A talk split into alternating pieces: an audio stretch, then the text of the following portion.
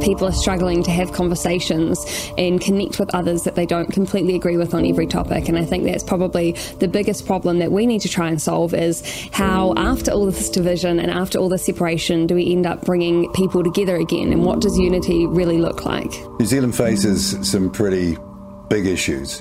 First one is COVID in the aftermath. There's no getting away from that. Second is racial division. It's been ginned up and it's dangerous. Another issue that uh, maybe people haven't got their head around yet is digital currency. What form does that take? Is it programmable? Will it be used to manipulate behavior and patterns of behavior? Those questions need to be asked and answered. How can you have fair, open, democratic government by people who are appointed? It's a ridiculous idea.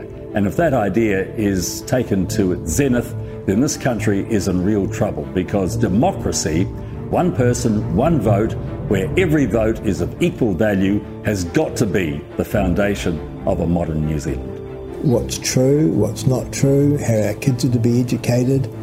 And, you know, I have a great fear for the future. I think we know from history where this could end up. Jaspreet Boparai and Don Nicholson with Greenwashed on RCR, Reality Check Radio. Good morning and welcome to this week's Greenwashed. And hard to believe that the year is gone, but Don and I are counting down to our very last show, the last three hours of 2023 of doing Greenwashed. And it has been quite a ride. I thank our listeners for joining us along for the ride, and hopefully you've had some fun along the way. Well, we've we've had some fun. Um, if nobody else, uh, Jaspreet, and you've uh, you've led the way in the fun machine. it's important, yeah. On this crazy journey, it's really important. I have I've learned from a few people, one of whom is actually in the house with us right now. My mate Jill Booth. Welcome, Jill. Hi, Jaspreet. Hi, Don. Hi, listeners. Yes, and it has been fun. It's been a hard Good. year, but it's been fun. She's a hard case, isn't she, uh, Jill? Always got a smile on her face as uh, as Jill. Um, sorry, I got that round the wrong way, uh, but anyway. Yeah, uh, I know. know what I mean. They do know what you mean, and Jill certainly knows what you mean. yeah, this is going to get messy with the three of us. So yeah, yeah, it's going to be going to be interesting. Um, it is. It is going to be an interesting one, right now before we uh, go on to our guests, as is our usual want, uh, Don and me, we will today be tackling the last two sustainable development goals that we have left on the table, yet to be discussed. These are sustainable goal number 16 and 17. Don and I will follow that up with a couple of other guests, but for today, we've got Jill in first, first in, first out, and we let her free for the holiday festivities. Right, Jill? Sooner. That's right. I don't know if there'll be too many festivities. I've got children home. It usually means hard work and um, dishes and cooking. So yeah, so goal 16 is the is the to promote peaceful and inclusive societies for sustainable development, provide access to justice for all, justice for all, and build effective, accountable, and inclusive institutions at all levels. So wow. my translation to this one is strengthen police states everywhere, institute pre crime departments and RFID chips to track everyone, while giving tax breaks to organisations that promote certain government agendas via hiring policies of their product or services. Man, aren't you a laugh a minute, Jill? Gosh. Yeah, yeah, yeah. It's coming into Christmas. right. So, uh, what I hear is this is anything but justice. If we have looked around, and uh, I'll give you some time here, Don, to talk about your personal anecdotes with justice and crime over the last couple of years, what you've seen, what you witnessed in terms of crime statistics. But looking at the amount of ram raids, unless I'm mistaken, the increase was over 600% in the last couple of years. Looking at everything thefts, homicides, robberies, assaults, everything seems to have gone up. Or even if it hasn't, I certainly know a lot more people are feeling unsafe. And for many, this is a novel experience because New Zealand is supposed to be, you know, a laid back place. Nothing really happens. We're quite chilled out people. But that's not the way it feels now, Don, does it? It's it certainly doesn't. And uh, all through my life, I've respected the property of other people. I don't have any want to desecrate the property of uh, somebody else or damage it or invade the space of other people un- uninvited. But it seems par for the course now. You can just trample through people's property, walk over their property rights, and someone will sort of defend you almost. And, you know, when I looked, because I haven't followed the SDGs that well, but I've did a little bit of study, and it talks about um, 2021, this is worldwide and, in the UN report, the highest number of intentional homicides in 20 years, 458,000 lives lost worldwide. Nine in 10 victims were male. And they go on to talk about um, conflicts and they go on to talk about trafficking vic- victims and a whole lot of stuff. None of this, in, New, in a New Zealand sense, none of this should have any relevance? Any, any relevance. We should mm. be living in a really civil society that while there was always a few issues when i was a kid growing up it never and even a young adult this stuff never raised its head like it does now. If you had one homicide in your region in two years it was the talking point. Now things seem like normalized. Now what's the reason? Um, to me we've weakened the institutions of everything. Um, everything's got rather lame, to use a lame term. Um, and we're very soft on everything. We're soft on everything uh, that we shouldn't be. And we have people trying to uh, almost, you know, they're blaming us for their victim status. I mean, it's it's a it's a weird. It's upside down. Everything is upside down to the way I remember it. And as, as Jules just said, the surveillance state is a big problem. We don't need it. We should be kicking it down the road and we should be making sure that the institutions that I grew up with, the the the idea about the respect for the property of the individual is paramount. End of story. Yeah. Enforce it. Enforce mm. that. And we'd have no problem, surely. And respect for life. But unfortunately, too, this is again that, that comes straight out of the socialist Marxist playbook of of creating a problem that you know, making a, a, mountain out of a out of a molehill. So crime has been grown. Um, our, our judges have been our left wing judges have been put into place. Our left wing court has been put into place over over a number of years since the mid seventies. So so they've grown crime, but a lot of our prison system too is under Serco, which is a private company, and and a private company depends on profit, which depends on repeat custom. So we under all the guise of doing good and all the soft, touchy feely stuff we do within our um, criminal system, it's not actually making good inroads to not have repeat custom. Mm-hmm. And I, have got family in UK and in uh, US, in California specifically, and speaking to both of them, uh, you know, uh, family members in these places. So in London, I was told you can no longer just walk across, even in certain, uh, you know, uh, better areas, well-heeled areas, just say reading your uh, iPad or your iPhone or going past because it'll be stolen. There is, it is just happens all the time. I was told mm-hmm. you you put your phone away somewhere secure, and I was like, that's beginning to sound a bit like Delhi. And then I heard the similar story from someone in California. Again, that the amount of homelessness, the amount of just crime, and uh, just people out there making a fool of themselves at times, exposing themselves without even being worried about any repercussions, exposing themselves in front of young children. This has happened to uh, friends there. And one wonders, well, what the heck is going on? Meanwhile, all of this just goes on as if the police don't seem to do anything.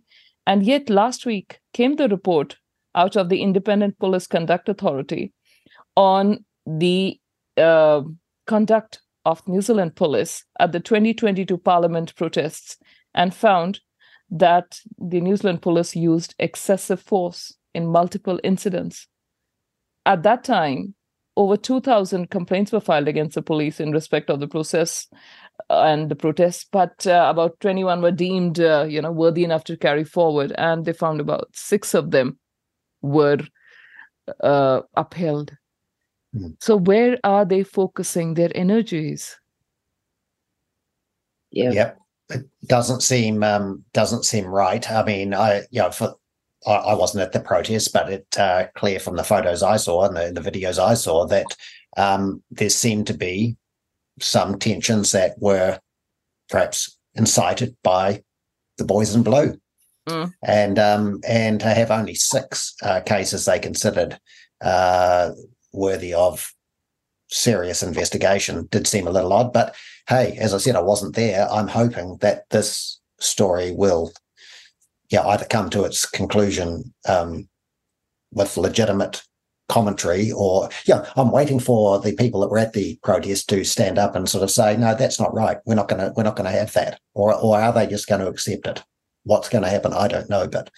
Um, it, it did seem from the video I saw that the police uh, did uh, exert a lot of force. Now, I accept there was a lot of tension there, um, and but the other thing that gets me is were there police stooges in there inciting?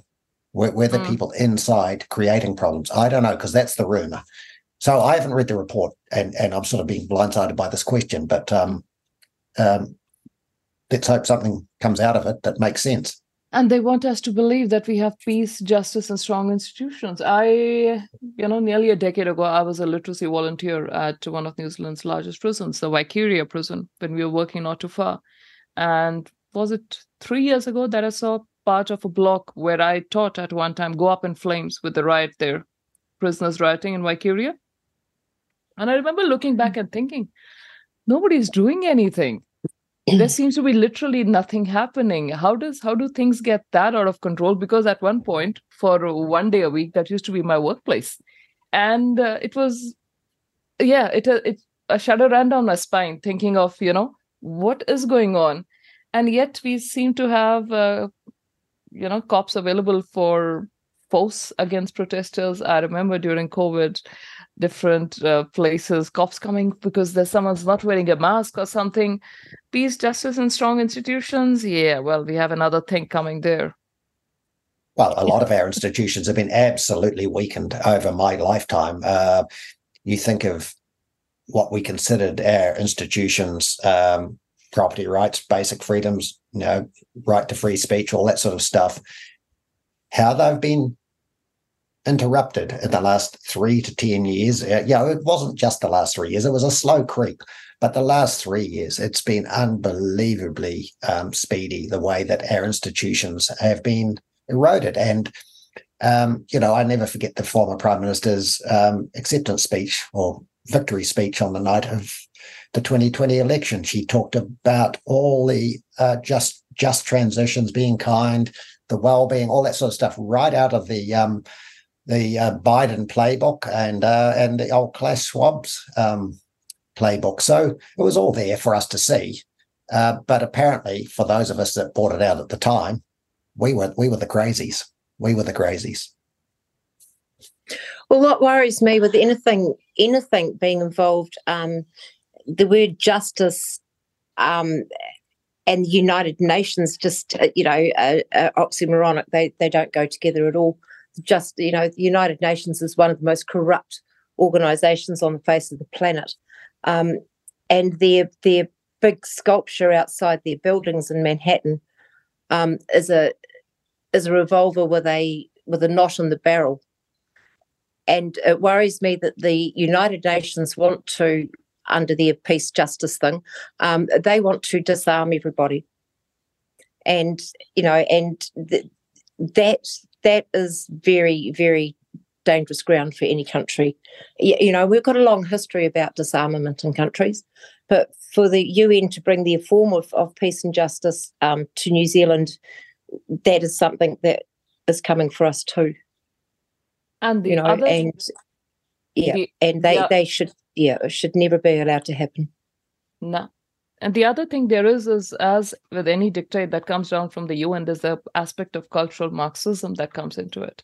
So looking at the Aotearoa People's Report and their commentary on SDG 16, the one we are discussing right now, it's again about the ethnicity of people who are in jails, the ethnicity of who are being sentenced, and so on.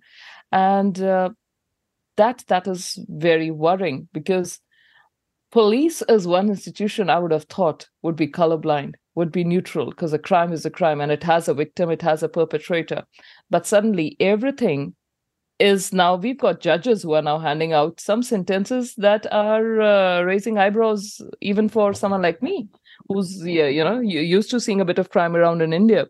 Because uh, people are getting what uh, cultural letters being written and suddenly a certain amount is being uh, wiped off their sentence.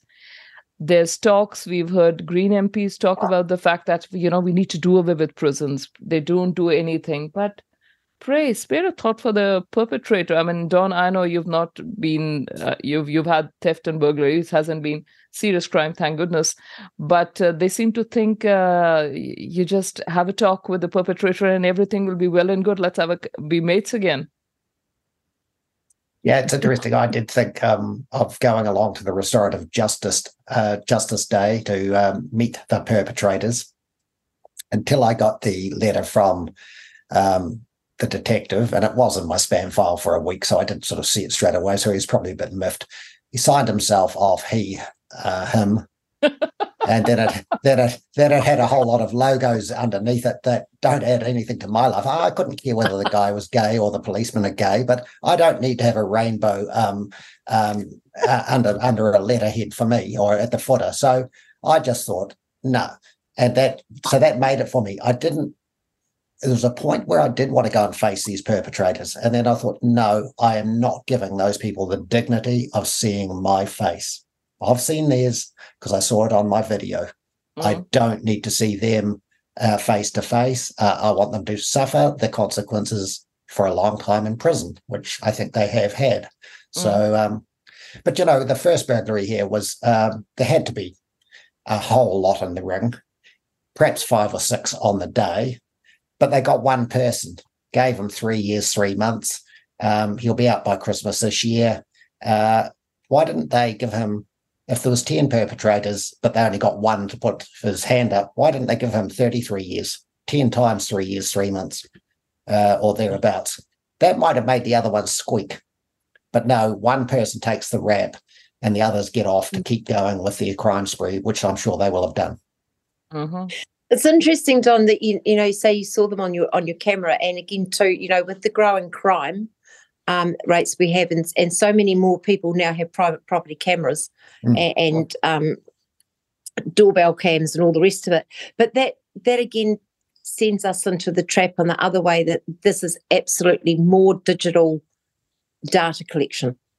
Mm. You know, yeah, we've so, got to go. We've got to do this to to, to keep secure. So, so we had a we had a talk with a couple of policemen the other day that came into our community board, and they want to put security cameras down the main street of my town um, because our, our local policeman might be 40 minutes away.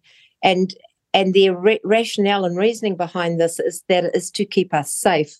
Now, I'm a photographer, and all all a camera does is record a moment.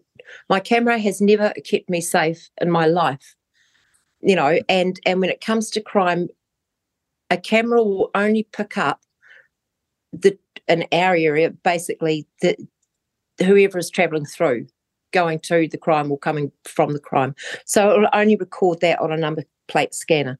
And and this whole um, this whole keeping us safe thing with with facial recognition, digital cameras um, yep. right through our town just feeds the whole Chinese or, or that industry, a massive industry of of taking mm. away your privacy.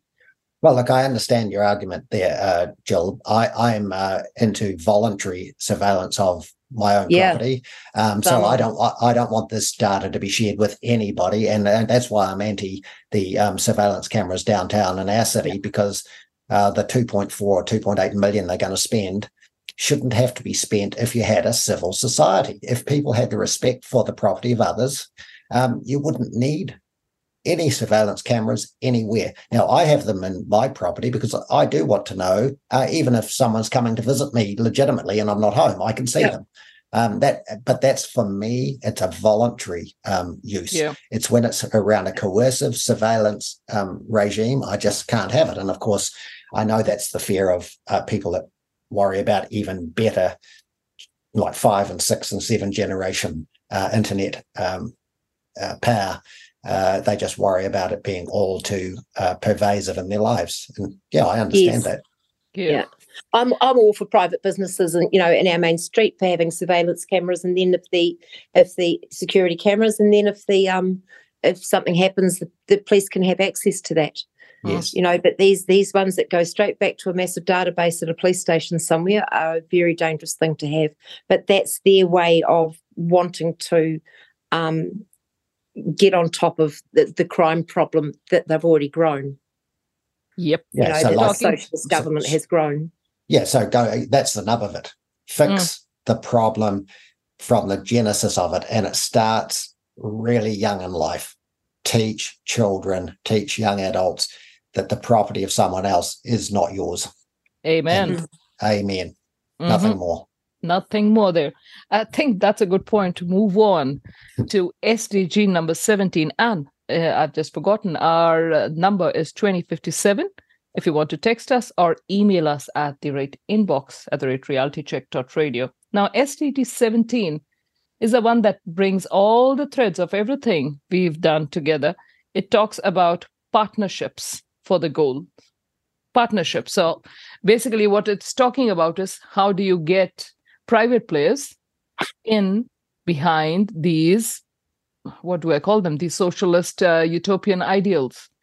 And in new zealand the way i see it we see, we are seeing a whole lot of talk about public private partnerships. We have i mean the transmission gully project was probably the biggest example of this in recent times. And boy was it marred with uh, cost overruns lack of transparency always uh, you know being pushed back back and back not meeting any timelines. All of these the way i see it is we now have private players into what should ideally be uh, state owned infrastructure. And if you want to tell me that you have private money into public into massive public infrastructure projects and the private players don't want their pound of flesh um, Yeah. Well, of course, everyone that invests a dollar wants a return. So nobody's going to be doing it to make friends, are they, uh, Jaspreet? And of course, you've just mentioned cost overruns. I think in Transmission Gully, there was massive uh, cost overruns. And just look at the current fiasco around the uh, the Cook Strait ferries and the um, infrastructure at, at each port.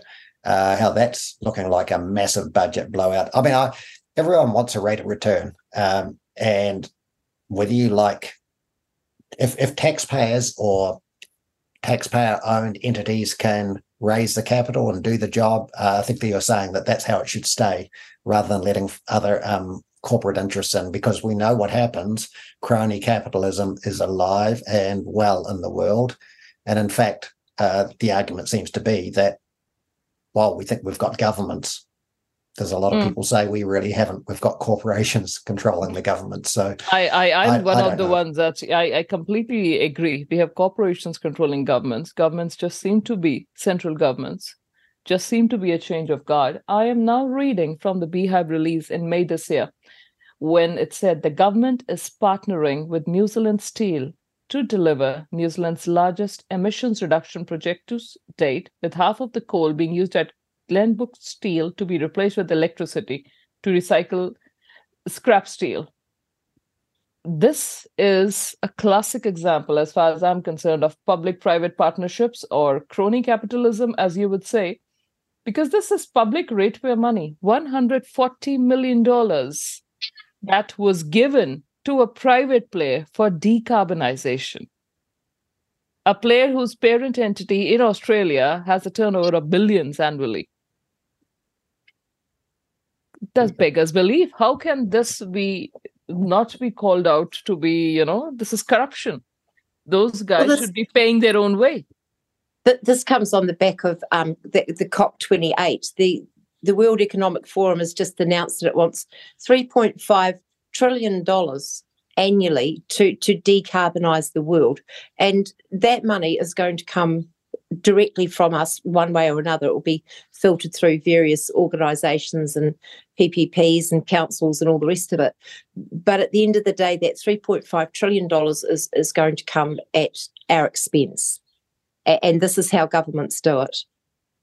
You know, and, and how what our government is doing with decarbonisation and the cost of decarbonisation is going to cost New Zealanders for generations and most of these uh, players are coming in uh, in either the green infrastructure or in the digital uh, space.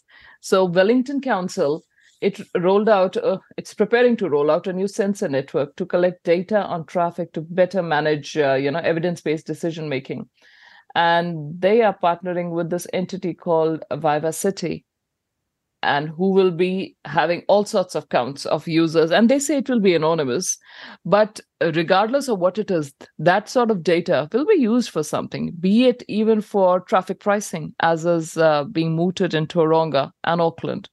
So wherever you have these you know private players coming into public businesses i i have my doubts about it. And mostly those doubts are not being unfounded.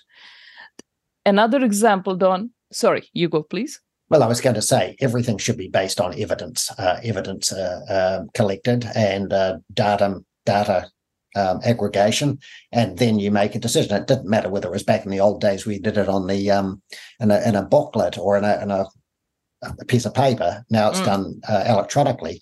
Everything is it should be effectively um, researched before it's presented. Um, so I think your only issue really is about who the cash is coming from and who the cash goes to. Don, whosoever puts in the cash, they would call the shots, wouldn't Absolutely. they? How how do you believe that? I mean, look at this announcement at uh, COP28 about recloaking hmm. Mother mm. Earth. I can't, I won't even attempt to pronounce the Maori name that they have for it because I cannot. It's a tongue twister.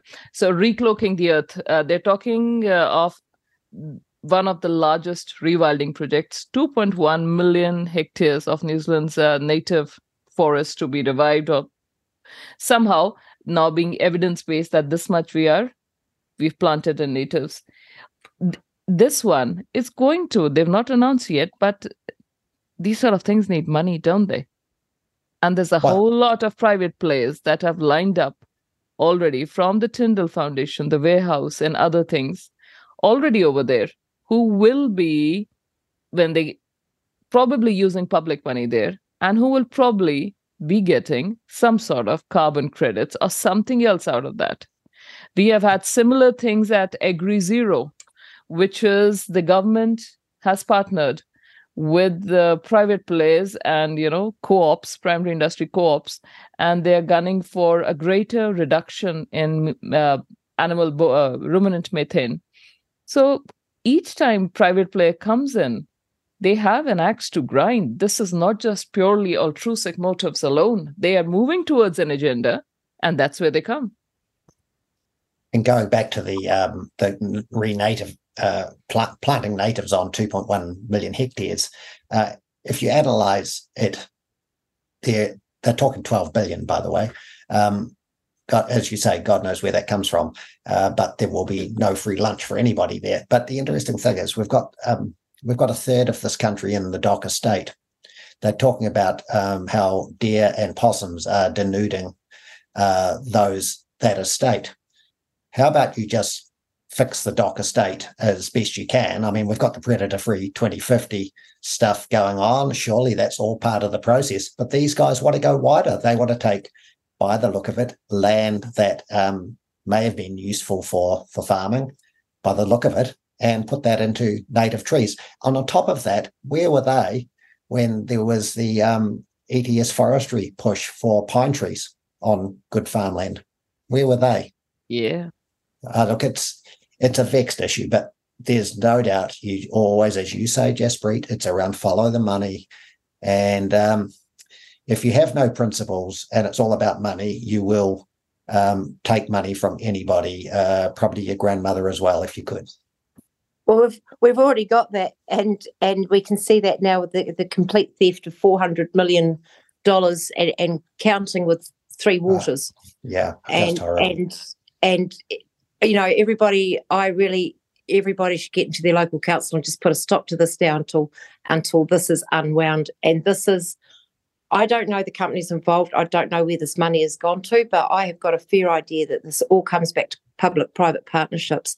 Now, there's an awesome little. If people are interested in the subject, and I'm not a business person, I don't understand the language. Um, there's the New Zealand Institute.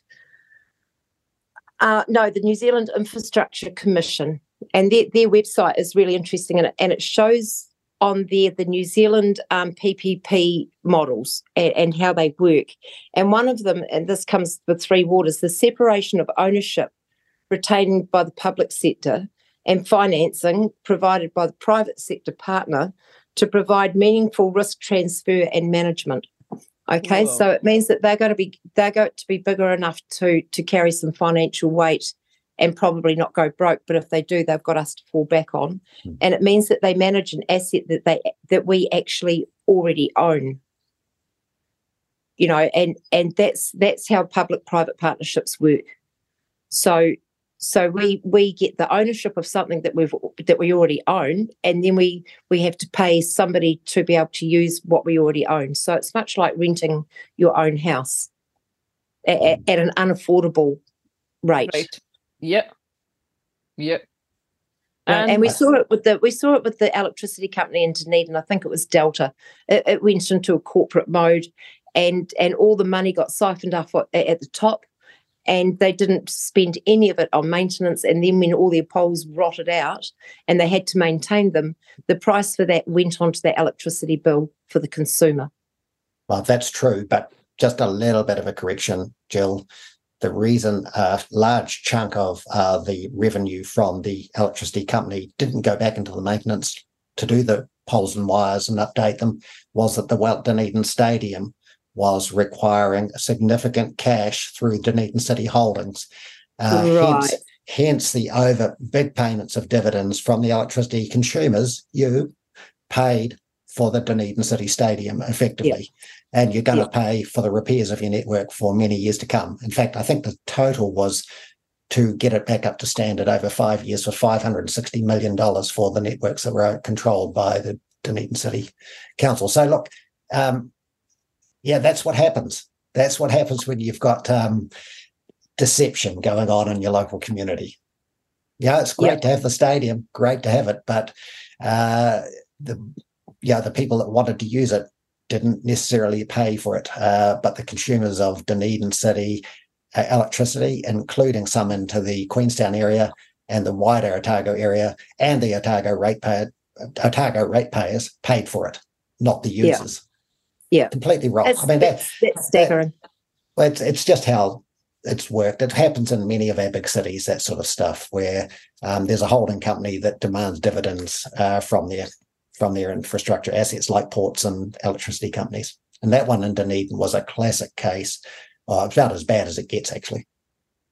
Well, I think we're going to see a lot more of it, and especially, you know, with councils, with councils talking about selling off assets, which they are because they're all going broke. Um, a lot, I can see a lot more public-private partnerships coming in, and, and, the eventual just slipping away of of something, things that we've already owned and, and stuff that we've already paid for. Well, the, the uh, public-private partnership really worries me because it's you know it's the crux of the these goals, and and everything comes back to the money, and, and when you go down those holes and look at where it goes, it nearly always ends up at the same place, which is a, a BlackRock or um, into into U, UN organisations or World Economic or NGOs organisations. Yeah, NGOs. I mean, it's scary. Listeners, if you want to have a look at this Pure Advantage program, I'll encourage you to go to the, their website, www.pureadvantage.org. And uh, talking of this rewilding 2.1 million hectares, and you see the players that are there. I am looking at their About Us section, uh, section and it says that Pure Advantage has put in a submission on the biodiversity credit system for Aotearoa New Zealand jointly with the Environmental Defense Society, the World Wildlife Fund, Forest and Bird, and so on. And there you have it. Those are your private hmm. players. Straight away at this point, if that is 2.1 million hectares, the way I, I see it, just going into virtually private hands. they'll be getting the advantage out of this. Of course, we have all sorts of excuses now being given why you can't go, go into Fiordland or why you can't go into uh, Hauraki Gulf and boaties are carrying this algae. But this has been happening time and again. And each time this happens, it happens because your elected representatives have been superseded by unelected people in various positions of power. And uh, we are just left on saying, hey, hang on, what the hell happened here? But by then, the ship has sailed. So, public private partnerships, SDG number 17, you will see more and more of this in the green financing sphere or the digital dystopia sphere as well. There's another little part to this. I'm going to throw this in, Jaspreet. Sure. Um, you know, because it's the public-private partnership comes into the massive infrastructure, which is you know solar panels, wind farms, new highways, bridges, and roads. And I I wonder this this is just in the back of my mind how much this is tied into the debt imperialism of the Chinese One Belt One Road. Um, but like you said, all of this money has got to come from somewhere. Yes, and that's and I, I know that I know that um, One Belt One Road, you know, has been touted as a, as a a possible investment for people in New Zealand who are looking to invest in infrastructure. So that's that's another arm it's another arm of the money branch of it is is this debt imperialism. We get all the stuff done, we simply cannot afford to to to pay it back, so the asset is is then taken.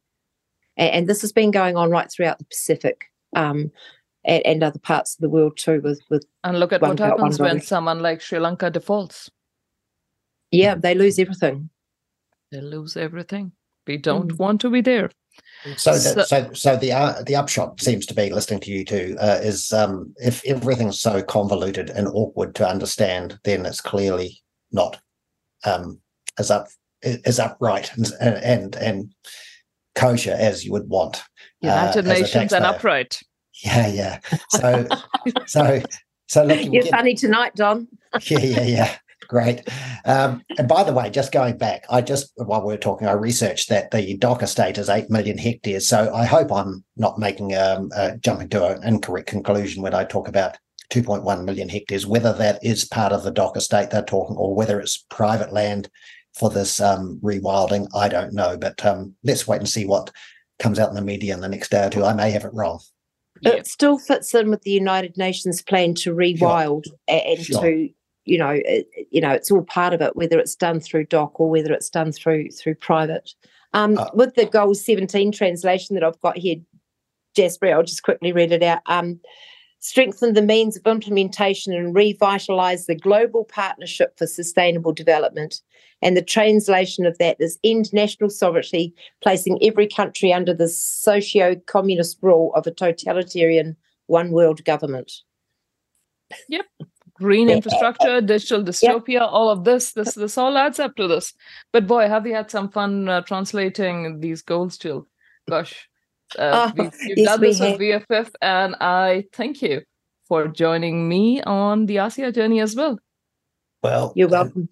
Uh, look, you two have done a great job for our listeners. I look, I hope listeners have enjoyed the previous uh, 15 goals that you've talked about. I it's it's god's work. I mean i couldn't do it so fantastic you have.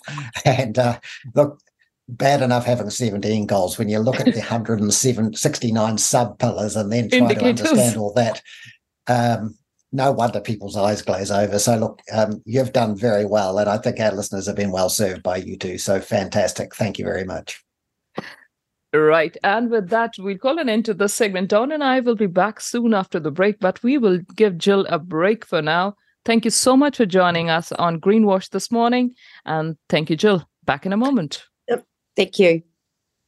Bye. Jaspreet Boparai and Don Nicholson with Greenwashed on RCR, Reality Check Radio.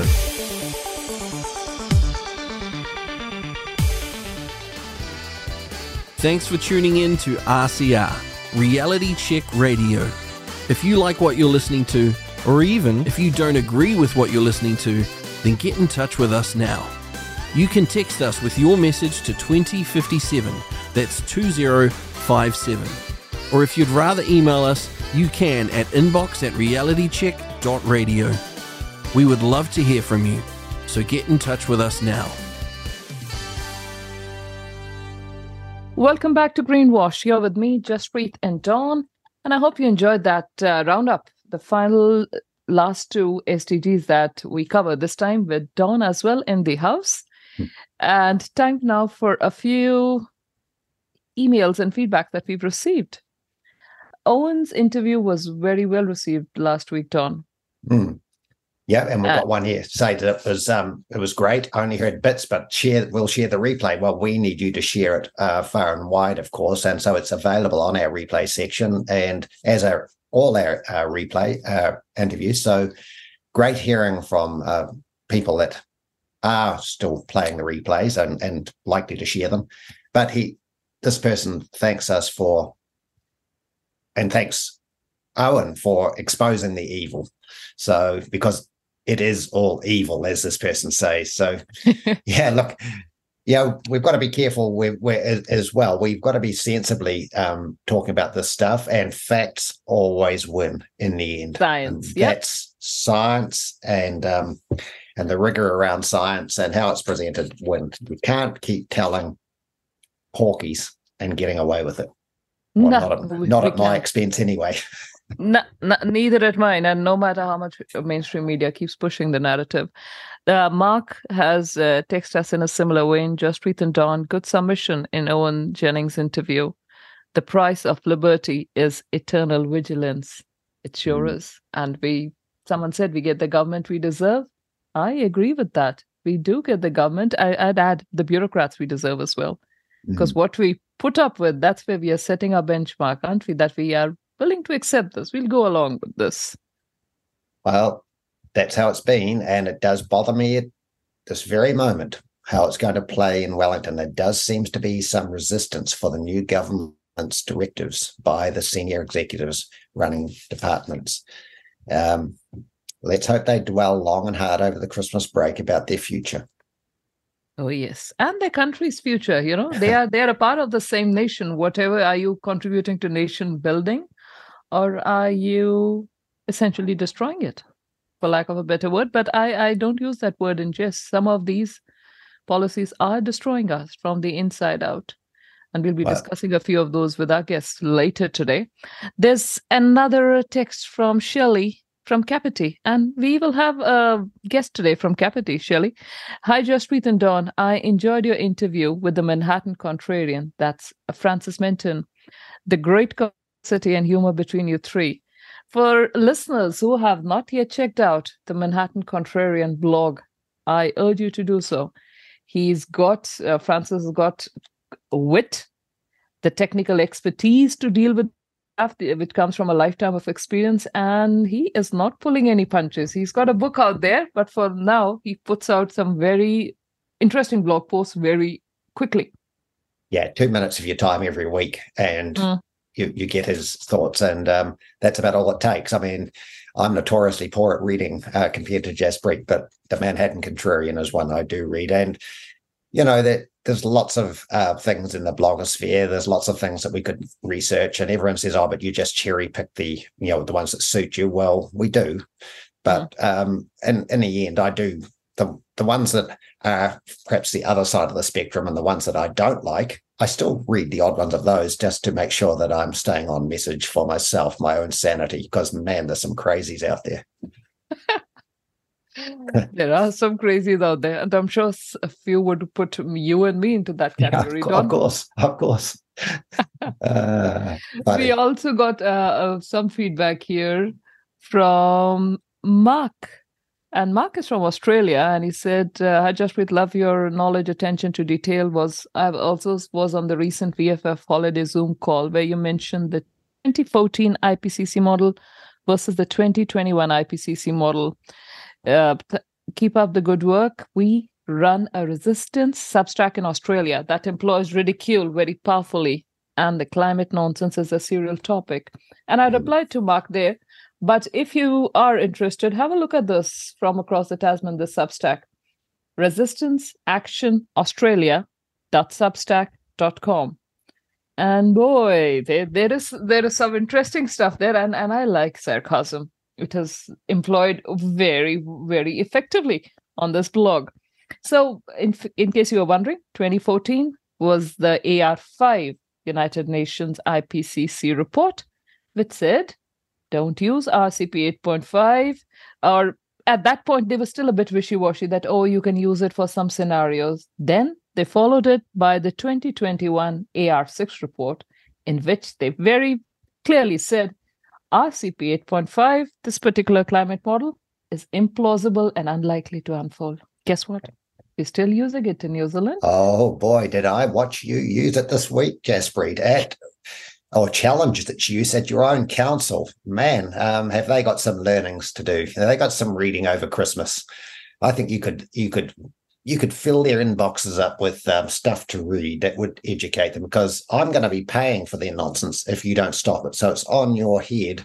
talk about pressure. That that uh, look, I'm being facetious, but it's it's awful how uh, how lame and how meek and mild they are about council recommendations. Uh, because someone recommends it, oh, it must mean that it's okay. Just don't challenge it. Thank you for challenging it, Jaspreet. Um, we owe you. Yeah, I, I owe the I owe the community I represent on, Mm, and true. now science is where it is at, and it's, it's going to be interesting year ahead. I have no doubt. But we've got an interesting show ahead lined up for you. We will have uh, a, a- one of our regular contributors, Peter Foster, coming on. Yeah, and he's going to talk. Uh, first question I ask him is about well, explain what a jet stream really is, because I, you know, we hear about jet streams, and um, I didn't have a clue what it really was. I can talk about climate change and stuff, but uh, clearly didn't Yeah. know about the mixing uh, up upstairs. And uh, and then he talks about more quirky little facts of the Antarctica uh, from his visits and knowledge of his readings about Antarctica. It's fantastic stuff. I mean, it just talks about a lake that has a um, bottom temperature of 25 degrees, and you'd wonder how the hell could, how could that happen in uh, Antarctica? But there you go. And after that, we have Salima. a crusader par excellence Mm. from Kapiti Coast. And Salima will be talking about some of what I, uh, not just I, most councils across the country are grappling with because, like it or not, we are a long, narrow coastal country and sea level rises, and how Salima, who is the secretary of the crew, as they call it, CRU, the Coastal Ratepayers United group at the Kapiti Coast, fighting for good science at their councils because it has been affecting their properties, property valuations, pretty much their entire lives. Hmm. So we'll have Salima bringing up the rear today. And so sit back and listen. And Don and I will be back after this short segment with uh, Peter.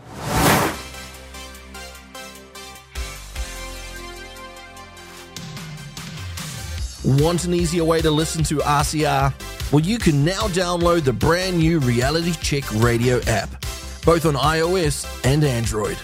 We've completed our beta testing, and the app is now live. You can visit the app stores direct or find out all you need to know at www.realitycheck.radio forward slash app. That's at realitycheck.radio forward slash app.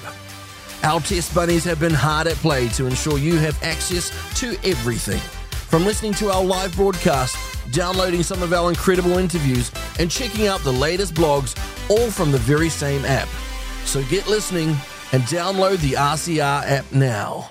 And back with Greenwashed, uh, we have Peter Foster, scientist, North Otago, farmer, teacher, but a general all around good bugger, coming back uh, for the fourth time to give us a bit of um, bit of a tutorial on more things, weather, Antarctica, and perhaps climate change, if you want to link it all in. So, Peter, welcome back to RCR. Look, you've been a great contributor in 2023. So, um, we've really enjoyed your company as have our listeners. So, um, let's start with where we've been chatting offline a bit. Let's start with these jet streams that you talk about uh, a lot. What What is a jet stream?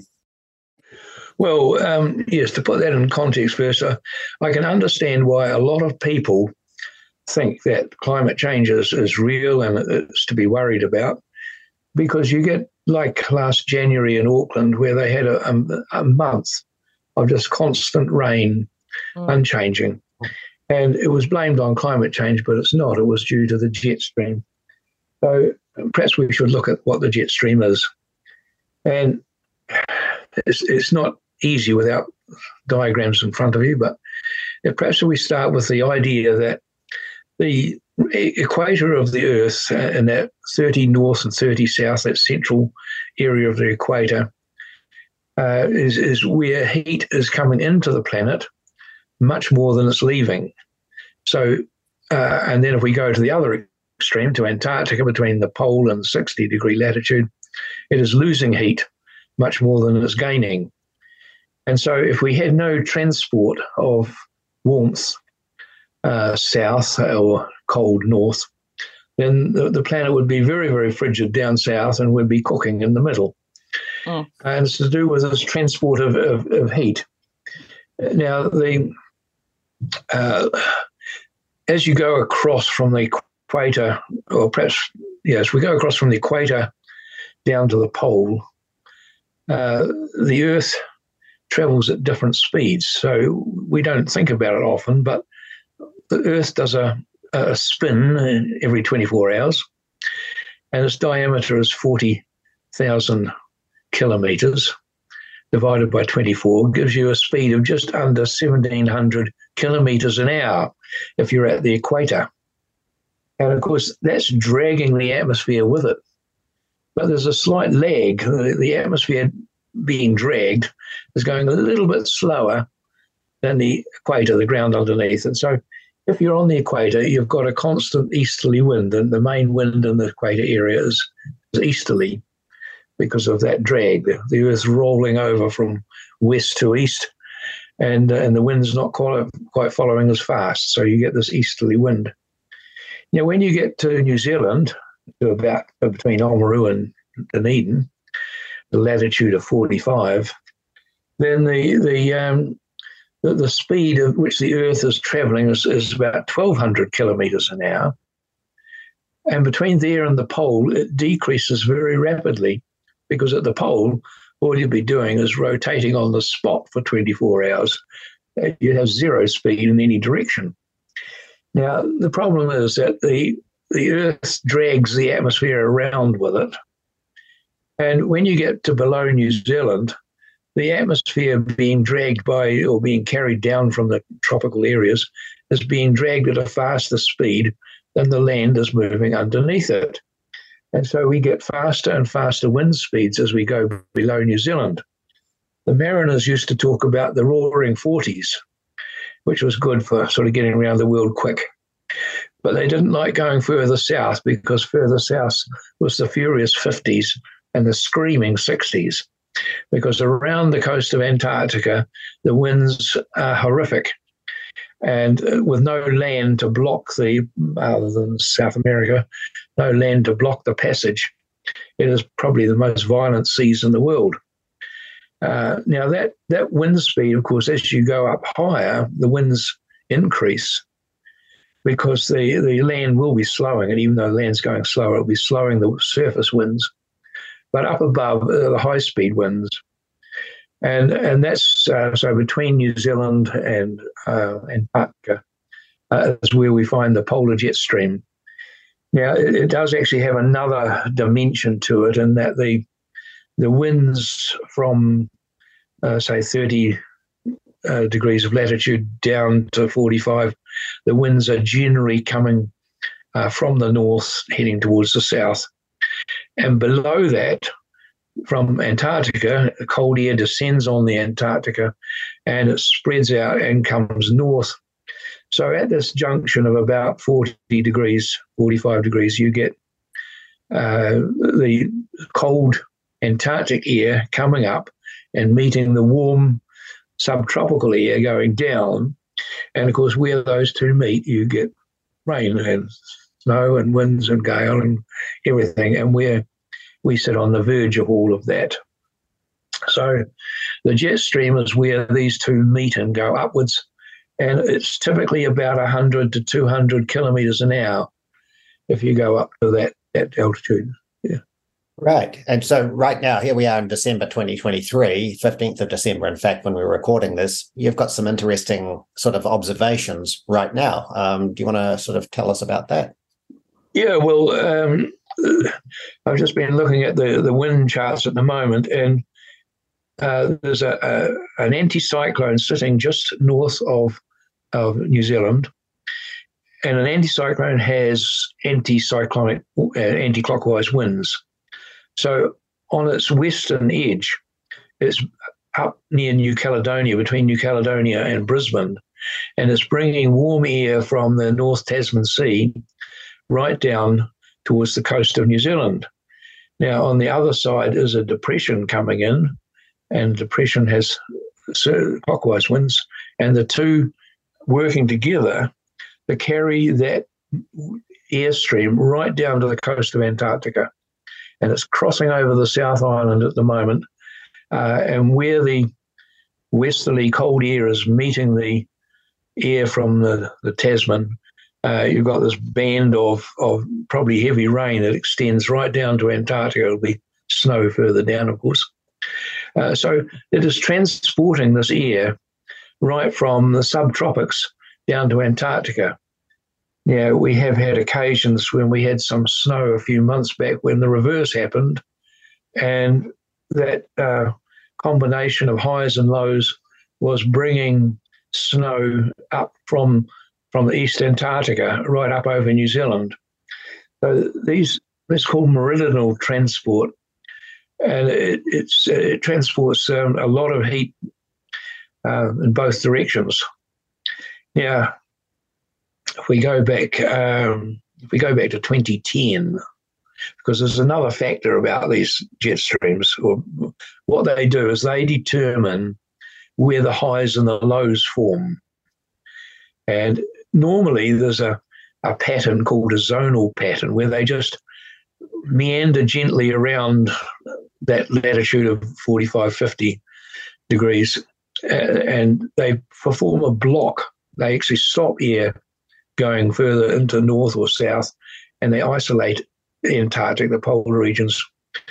But when we have low solar activity, then the jet stream starts to buckle and produce this big wavy pattern, which is called a meridional jet stream.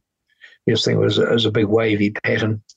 Now, if you get so many waves uh, around the, the, the globe, I think if you get five waves around the globe, then the, the tail of one joins to the head of the other, and the whole lot becomes stationary. So they can sit. So you've heard of blocking highs. Well, blocking highs are when the jet stream is buckled and it's uh, becomes stationary, and highs will sort of form and disappear and reform in the same spot. And that has several consequences. One is that whatever weather you're getting, you're going to keep getting for a week or a month. Uh, and the other is that where you've got an anticyclone, you've got clear skies, and so the sun comes in and heats the ocean, and you get a marine heat wave. Now, we've had quite a few marine heat waves in the last few years around New Zealand, and that's precisely because these highs are forming constantly over the same place, and and so the sun is heating the water, and things get warm as you would expect. Gosh, yeah, that sounds so, so much. To, uh, that Sorry? Peter, that that sounds so much more complicated than just pinning it all down on human emissions, doesn't it? Stop, Oh, stop yes. driving your cars out, out of COP twenty eight, and this can be also so this all of this just like that doesn't sound Oh, that look, simple to uh, me. the, the atmosphere is absolutely chaotic. And anyone who thinks they can forecast everything, they can't even tell you what's coming in two weeks, let alone tell you what's coming in 50 years. Quite ludicrous. Anyway, Oh, about in uh, back in 2010, I mean, these things are not new.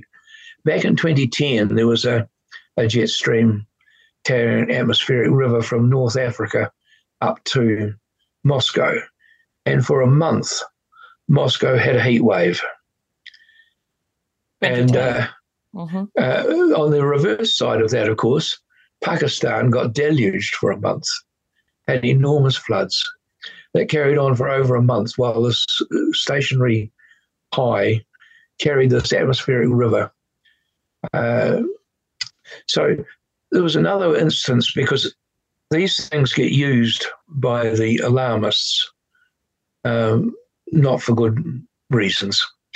There was a case a year ago in March uh, last year where uh, an atmospheric river.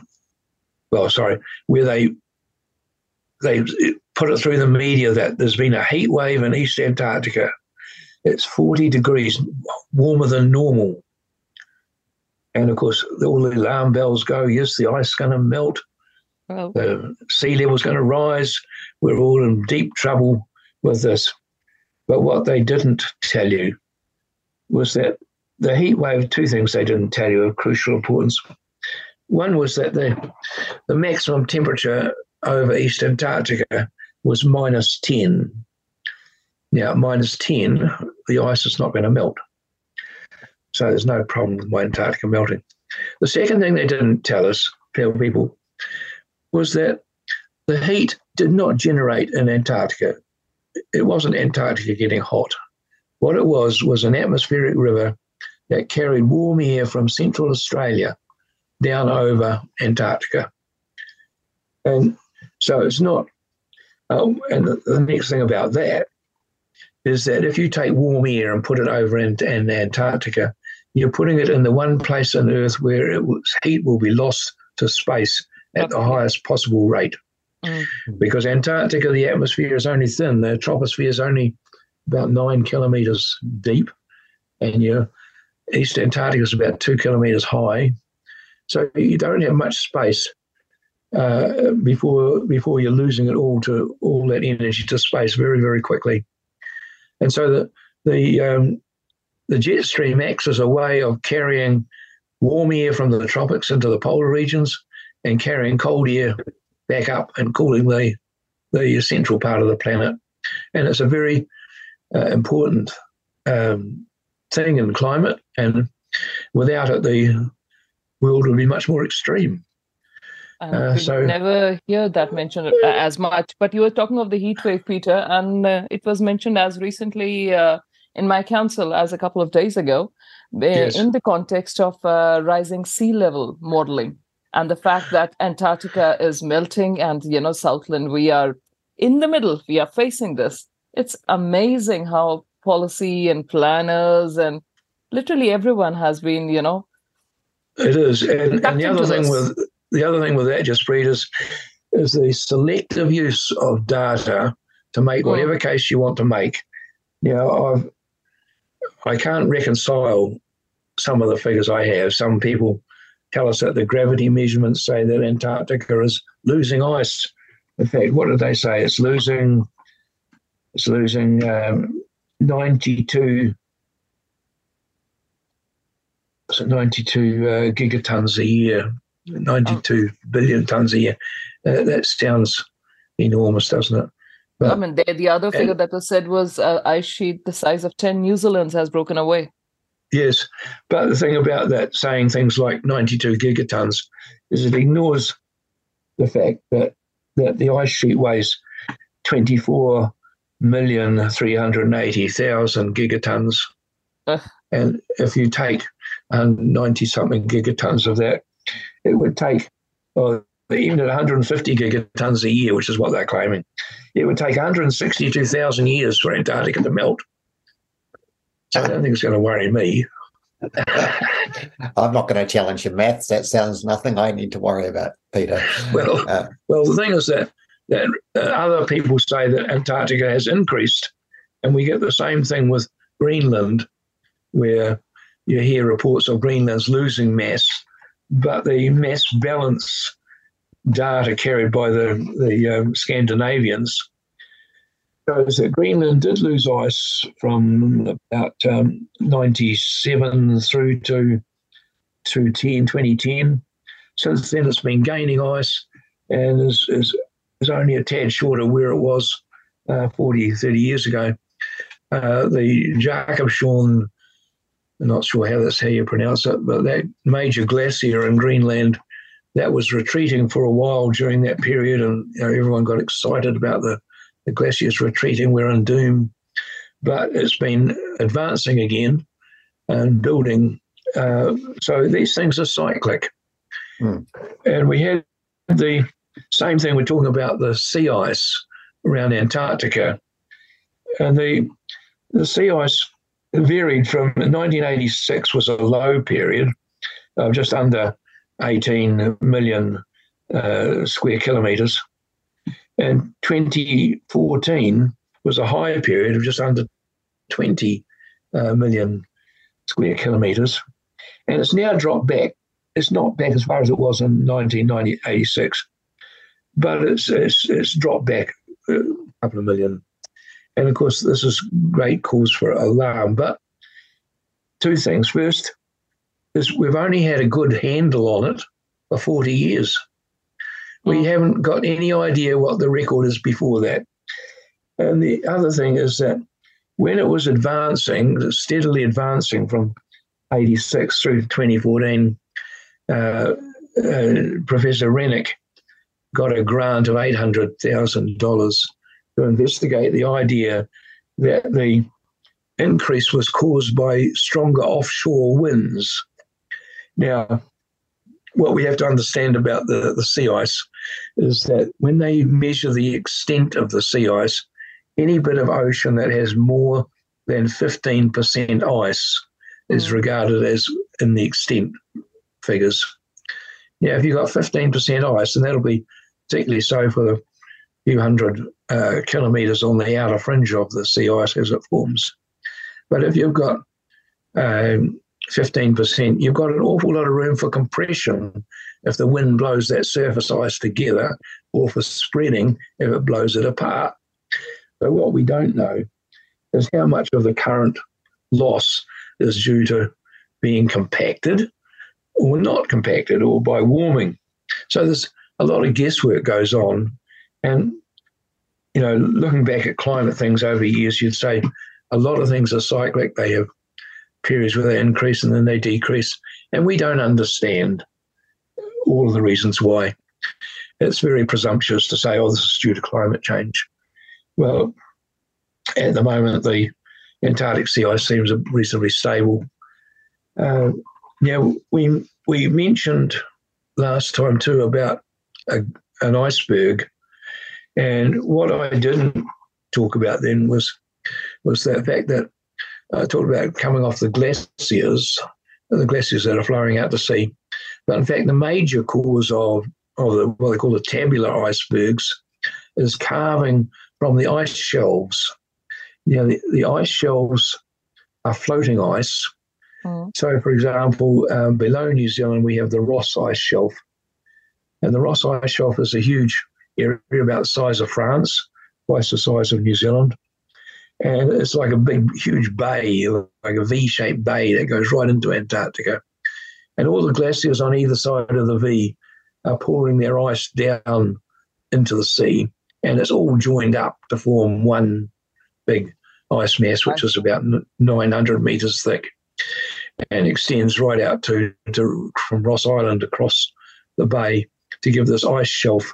So you've got an ice front there, which is hundreds of kilometers long and that just keeps moving out to sea. And of course, with, with winds and, and tide and storms, that starts to flex at various points because it's all floating. Now, the, in the past, uh, when we've had interglacials, remember the interglacials are the warm spells we get every 100,000 years, and they last for about 16, 17,000 years.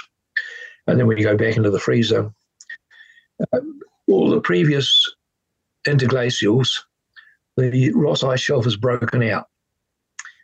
And they can tell it's broken out. They did a drilling program off the coast of uh, just opposite Scott um, Ross Island.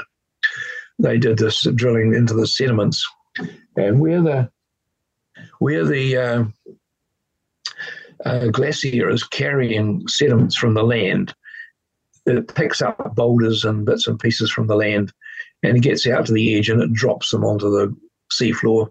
So you get these boulders and debris that's come from the land. And then once the sea ice is broken out, then that stops, of course, and all you've got is the um, the normal sort of very fine sediments that get washed uh, through the ocean.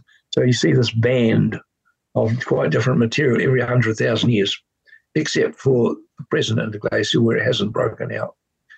Uh, and so it tells us that the other interglacials have been warmer than now, And if it breaks out, well, that's fine. It'll reform again in a thousand years or whatever. Mm. Uh, we shouldn't get carried away. We don't have to fear a warmer world. So, yeah, well, look, uh, there's all these things that lay people have no idea about. Um, certainly, the media doesn't want to uh, give us the the good news. They like to give us the bad news um, because it's not convenient to talk about you know, more serious stuff, uh, more and stuff that's uh, the, the, the honest brokerage of, of facts is, is very awkward to find. You've given us a, a wee list of quirky little um, facts uh, that I'd like to go through too, Peter. Um, yeah. Yeah, some intriguing stuff about the temperatures in Lake Vanda, for instance. Yes, well, um, as a reminder, just to remind you, Lake Vanda is about five kilometres long, about one and a quarter kilometres wide in the Wright Valley, the dry valleys of Antarctica. And it's fed by this glacial, uh, this coastal glacier uh, coming down the only river in Antarctica called the Onyx, which drains into, into Lake Vanda. Now, Lake Vanda's got no natural outlet. So the height of the lake is dependent on the climate. And when the climate is warming, then the lake rises. And when the when the when the big freeze comes on, the, the no water goes in, and it gradually uh, sublimes, evaporates, and the the level drops. Um, so, in the last twenty thousand years ago, then the the lake level would have been right down very low. Uh, and what happens is all the salt in the lake gets concentrated into the bottom mm. uh, bit, and then when the when the when the climate warms, fresh water layers on top. It can't penetrate the salt layer, so it just layers on top. And what that happens then is the sun shines through and warms the water underneath, but that warm water can't rise to the surface, so it just stays there. And so you get this situation where you have this salty layer. In fact, there's several salty layers with differing times where it's been uh, the lake level's gone right down and then come back again. So you've got differing layers, salt layers at the bottom. But then the, you've got the fresh water on top and three meters of ice on top of that, uh, which melts around the edges in the summer but um, reforms. And that was just as a side of one of the scary things when we first got to Vanda, in, in which was late October of uh, 85, was that the ice that had formed, uh, you've got the old ice that's there always, and that's white, as you'd expect it to be. But the stuff that formed over the winter, just prior to us arriving, was pitch black. It was like um, you were driving the tractor over this ice and you knew this is this has got to be three meters plus thick. But it was quite scary, just looking into this black abyss uh, beneath you with no no indication of depth. And you know, you're just looking down into the, the depths of Lake Vanda.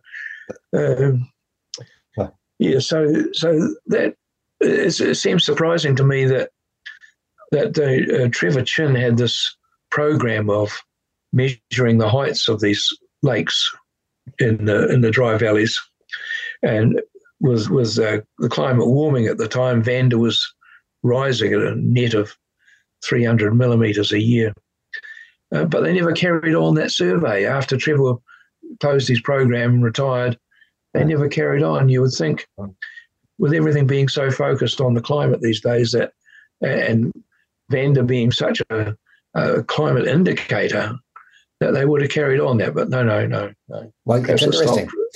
I, I, think I thought you'd made a, an error in your your text to us. Um, you, know, you talked about the bottom of Lake Vanda is twenty five degrees C. Yes, how could that? That's right. How could that? How could that 25. be? Oh well, that's that's due to being warmed by the sunlight going through the ice uh, in times when it's been dry. Mm. But you see, the rock is a very good insulator. Mm. Um, for example, we we had a, a, a, deep freeze for Vanda, and our deep freeze was a hole in the ground that was about uh, two and a half, three meters deep, and uh, you know, like a small room that you climb down a ladder to get in. And they had made a an insulated cap on top. And I measured the temperature of that rock late in the season in January, and it was minus 22. So all we had to do was carry stuff down and store it with an insulating roof in the rock. And, and it, was a good deep freeze for the whole of summer. So the rock never got warm uh, over the summer. And so it's a good insulator. So the same with Lake Vanda. Uh, it, it will have been, it will have warmed the rock in the bottom of the lake and it just retains its warmth. So, so just to get a comparison, Peter, um, think of the ocean off where we live. You know, just say Foveaux Strait or just around the uh, 45 south. What's the average sort of water temperature? Would it be eight to 10 degrees centigrade? Probably, I'm not sure. Probably a bit, mm. maybe a bit colder even. A bit colder even. So, look, uh, 25 degrees is is right up there. I mean, it's uh, oh, it is. Pos- positively tepid. Yes, yes, yes, it is. Get getting, it. getting down to it. It's also exceedingly, it's exceedingly corrosive. They, ah, some of the, ah. some of the scientists drop little things to the bottom of the lake to dredge the sediments or to pick up what sediments were falling down there, and they pull their thing up, and the wire had corroded. So, uh, so the chemicals that are down there are not exactly friendly. and so, look, there's a whole lot of facts, uh, but we're running short on on time. Um, the the other key point, well, an, an interesting point you make is that the lake, and you call it the puddle, never freezes at minus 60, the Don Juan Pond. How That's could that right. be? How could that be well, so? The, the, um, the minerals that are being washed into that uh, in the summer are mainly calcium, calcium chloride. And when the concentration of calcium chloride, because calcium chloride is very, very soluble, and when the concentration gets, I forget what it gets to, but at a certain concentration, because any salt will lower the freezing point. So, for example, the the sea um, in, in McMurdo Sound, the freezing point is minus 1.96 because of the amount of salt in the water, lowers the freezing point. So you get this Don Juan pond and the concentration, uh, I, I forget what it is, but they they put a because um, when you get back there in the spring, the, the lake has dried up. But they put a, an automatic recording uh, station that recorded the waves on the lake as well as the temperature. And that showed that, that there were still waves on the lake in the, it's only a little thing. Um, or what would be the size of a football field or maybe a bit bigger. Yeah. Uh, but uh, it had waves on it right through the middle of the winter when the temperature was minus 60. So it showed that that um, the composition of that was such that the water just didn't freeze. Hmm. Well, as, as we've talked about, I mean, we, we're going to have to sort of wind this up. We've talked about um, a lot of intrigue. Uh, yeah, Antarctica is sort of the continent continent of intrigue, and you know, we listen to news news media that says uh, it, it's just uh, it's a it's a great indicator of of global warming. Um, they don't seem to say it's an indicator of much else, um, and they haven't talked about, for instance, the west uh, volcano, Western Antarctica volcanoes. They very seldom talk about that. But but Peter, um, in your knowledge, uh, how far back do you have to go to understand or or find that it it actually perhaps was iceless as a continent? I've read something that talks about 4000 BC. Um, there was um, animals uh, and, and, and sort of African um, sort of re- people perhaps found the way to draw maps of uh, Antarctica. Uh, and did that drawing on gazelle skin is the one I've read. Um, is that factual, or do you think that's just just poppycock? No, I think that comes in the poppycock. The yep. uh, Antarctica glaciated 34 million years ago. Yeah, I thought that. It, it, it rewarmed for a period from 24 down to 12 million years, and then it froze it up again totally, and then went even further into the deep freeze 5 million years ago right. and we haven't come out of that. You Yeah. get these warm spells of 500,000 years uh, interspersed along that history, but uh, it's only these uh, interglacial periods that used to occur every 41,000 years, and now they're occurring every 100,000 years. And I don't think anyone has actually come to explain why it changed, but certainly most of its time is uh, is in the deep freeze, where where uh, um, you know you've got kilometres of ice covering the northern hemisphere countries, and um, So- one of the interesting things is that, that when they drill down through the ice, it doesn't matter where they drill, they can get the measure the date from today back through, you know, a couple of hundred thousand years. And you think, well, so that there's been no loss of ice in that time. It's not melted in that time. There's no temperature gap in that in that Wow. drilling back through the ice. So it, it tells us that Antarctica hasn't melted. It's been there Right. for at least five million plus. Yeah, and so look as as we wind up, um, prognosis for summer uh, from from Peter Foster. Uh, you know, we've been told we're going to have this El Nino um, system throughout the country, and you know that your your area is going to get very dry, and where Jaspreet and I live is probably going to get sort of miserably cold and have dull days. Um, what's what's your thoughts now? Because we don't appear to be quite having the um, conditions that they first expected. No, well, on on I, I got this farm in, in 1983, and from 83 through to, to 2000, we had severe droughts on a regular basis. Uh, one of them was so severe that by January, I had all my stock, bar about 300 ewes.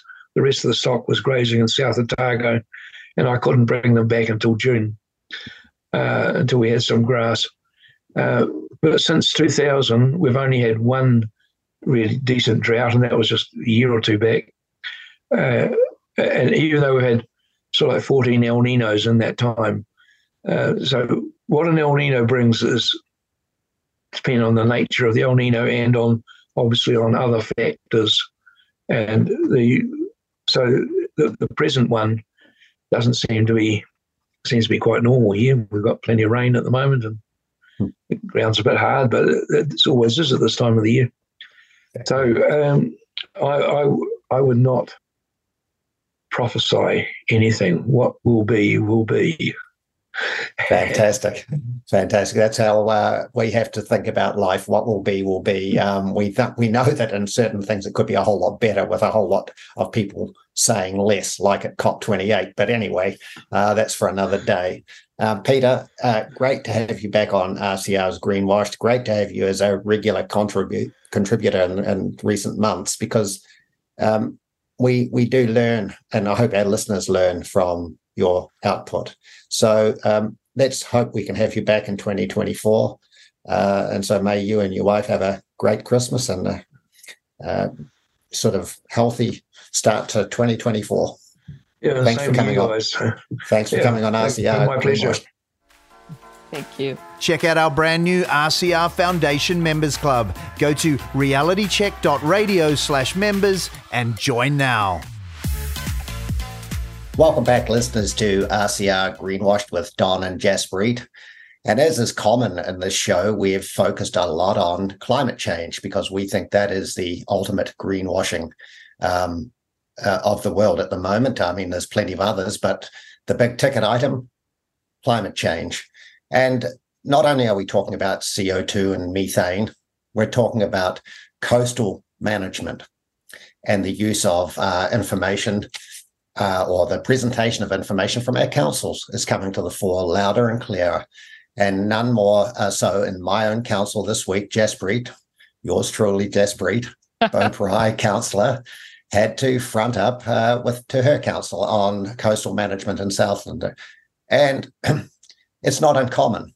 Around the country, there are other councils grappling with the same thing, some for many, many years. And one of them is the Kapiti Coast District Council, and it's our pleasure to have on today our uh, Salima Padamsi, who's the chair of the uh, Coastal Ratepayers United uh, in that area. And we're going to try and break out what the process has been today to date and what we think has to happen in the years, months and years ahead, because this stuff is not going away.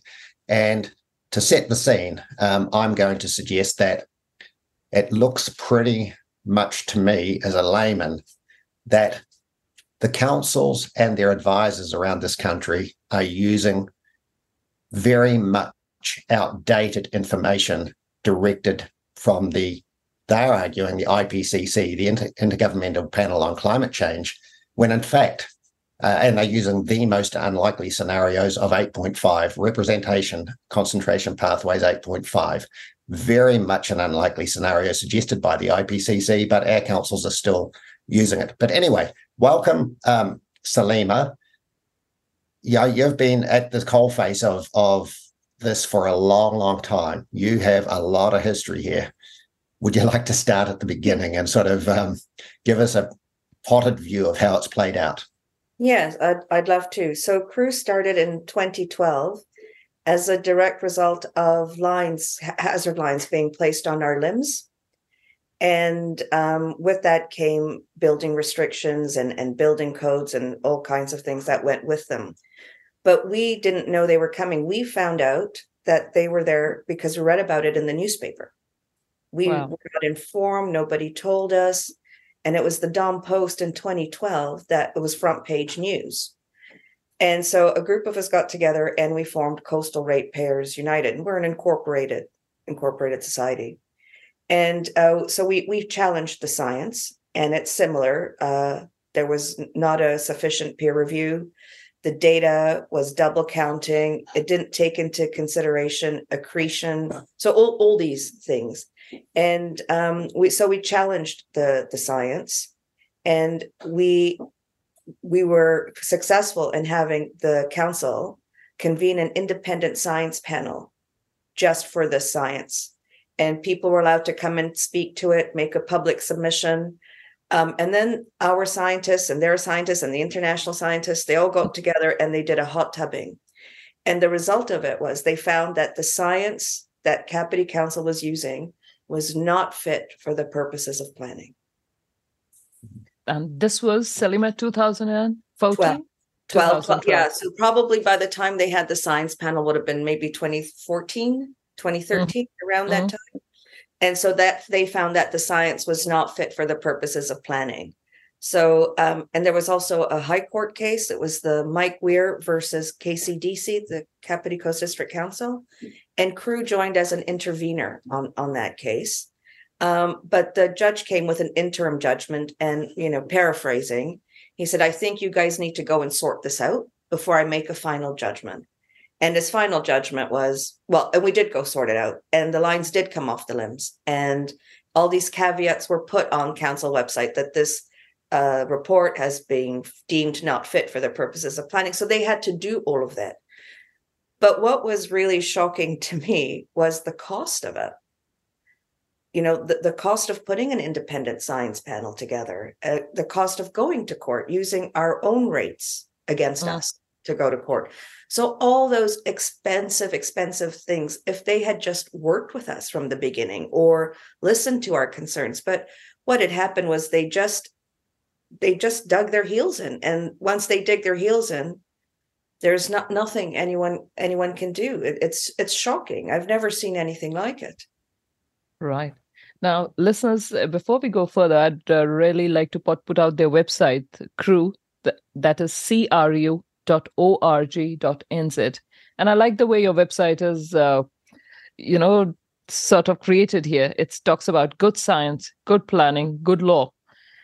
And the very first tagline it says that CREW, the Coastal Ratepayers United Inc., is a broad based community group that's been effectively representing ratepayers and getting hazard lines removed.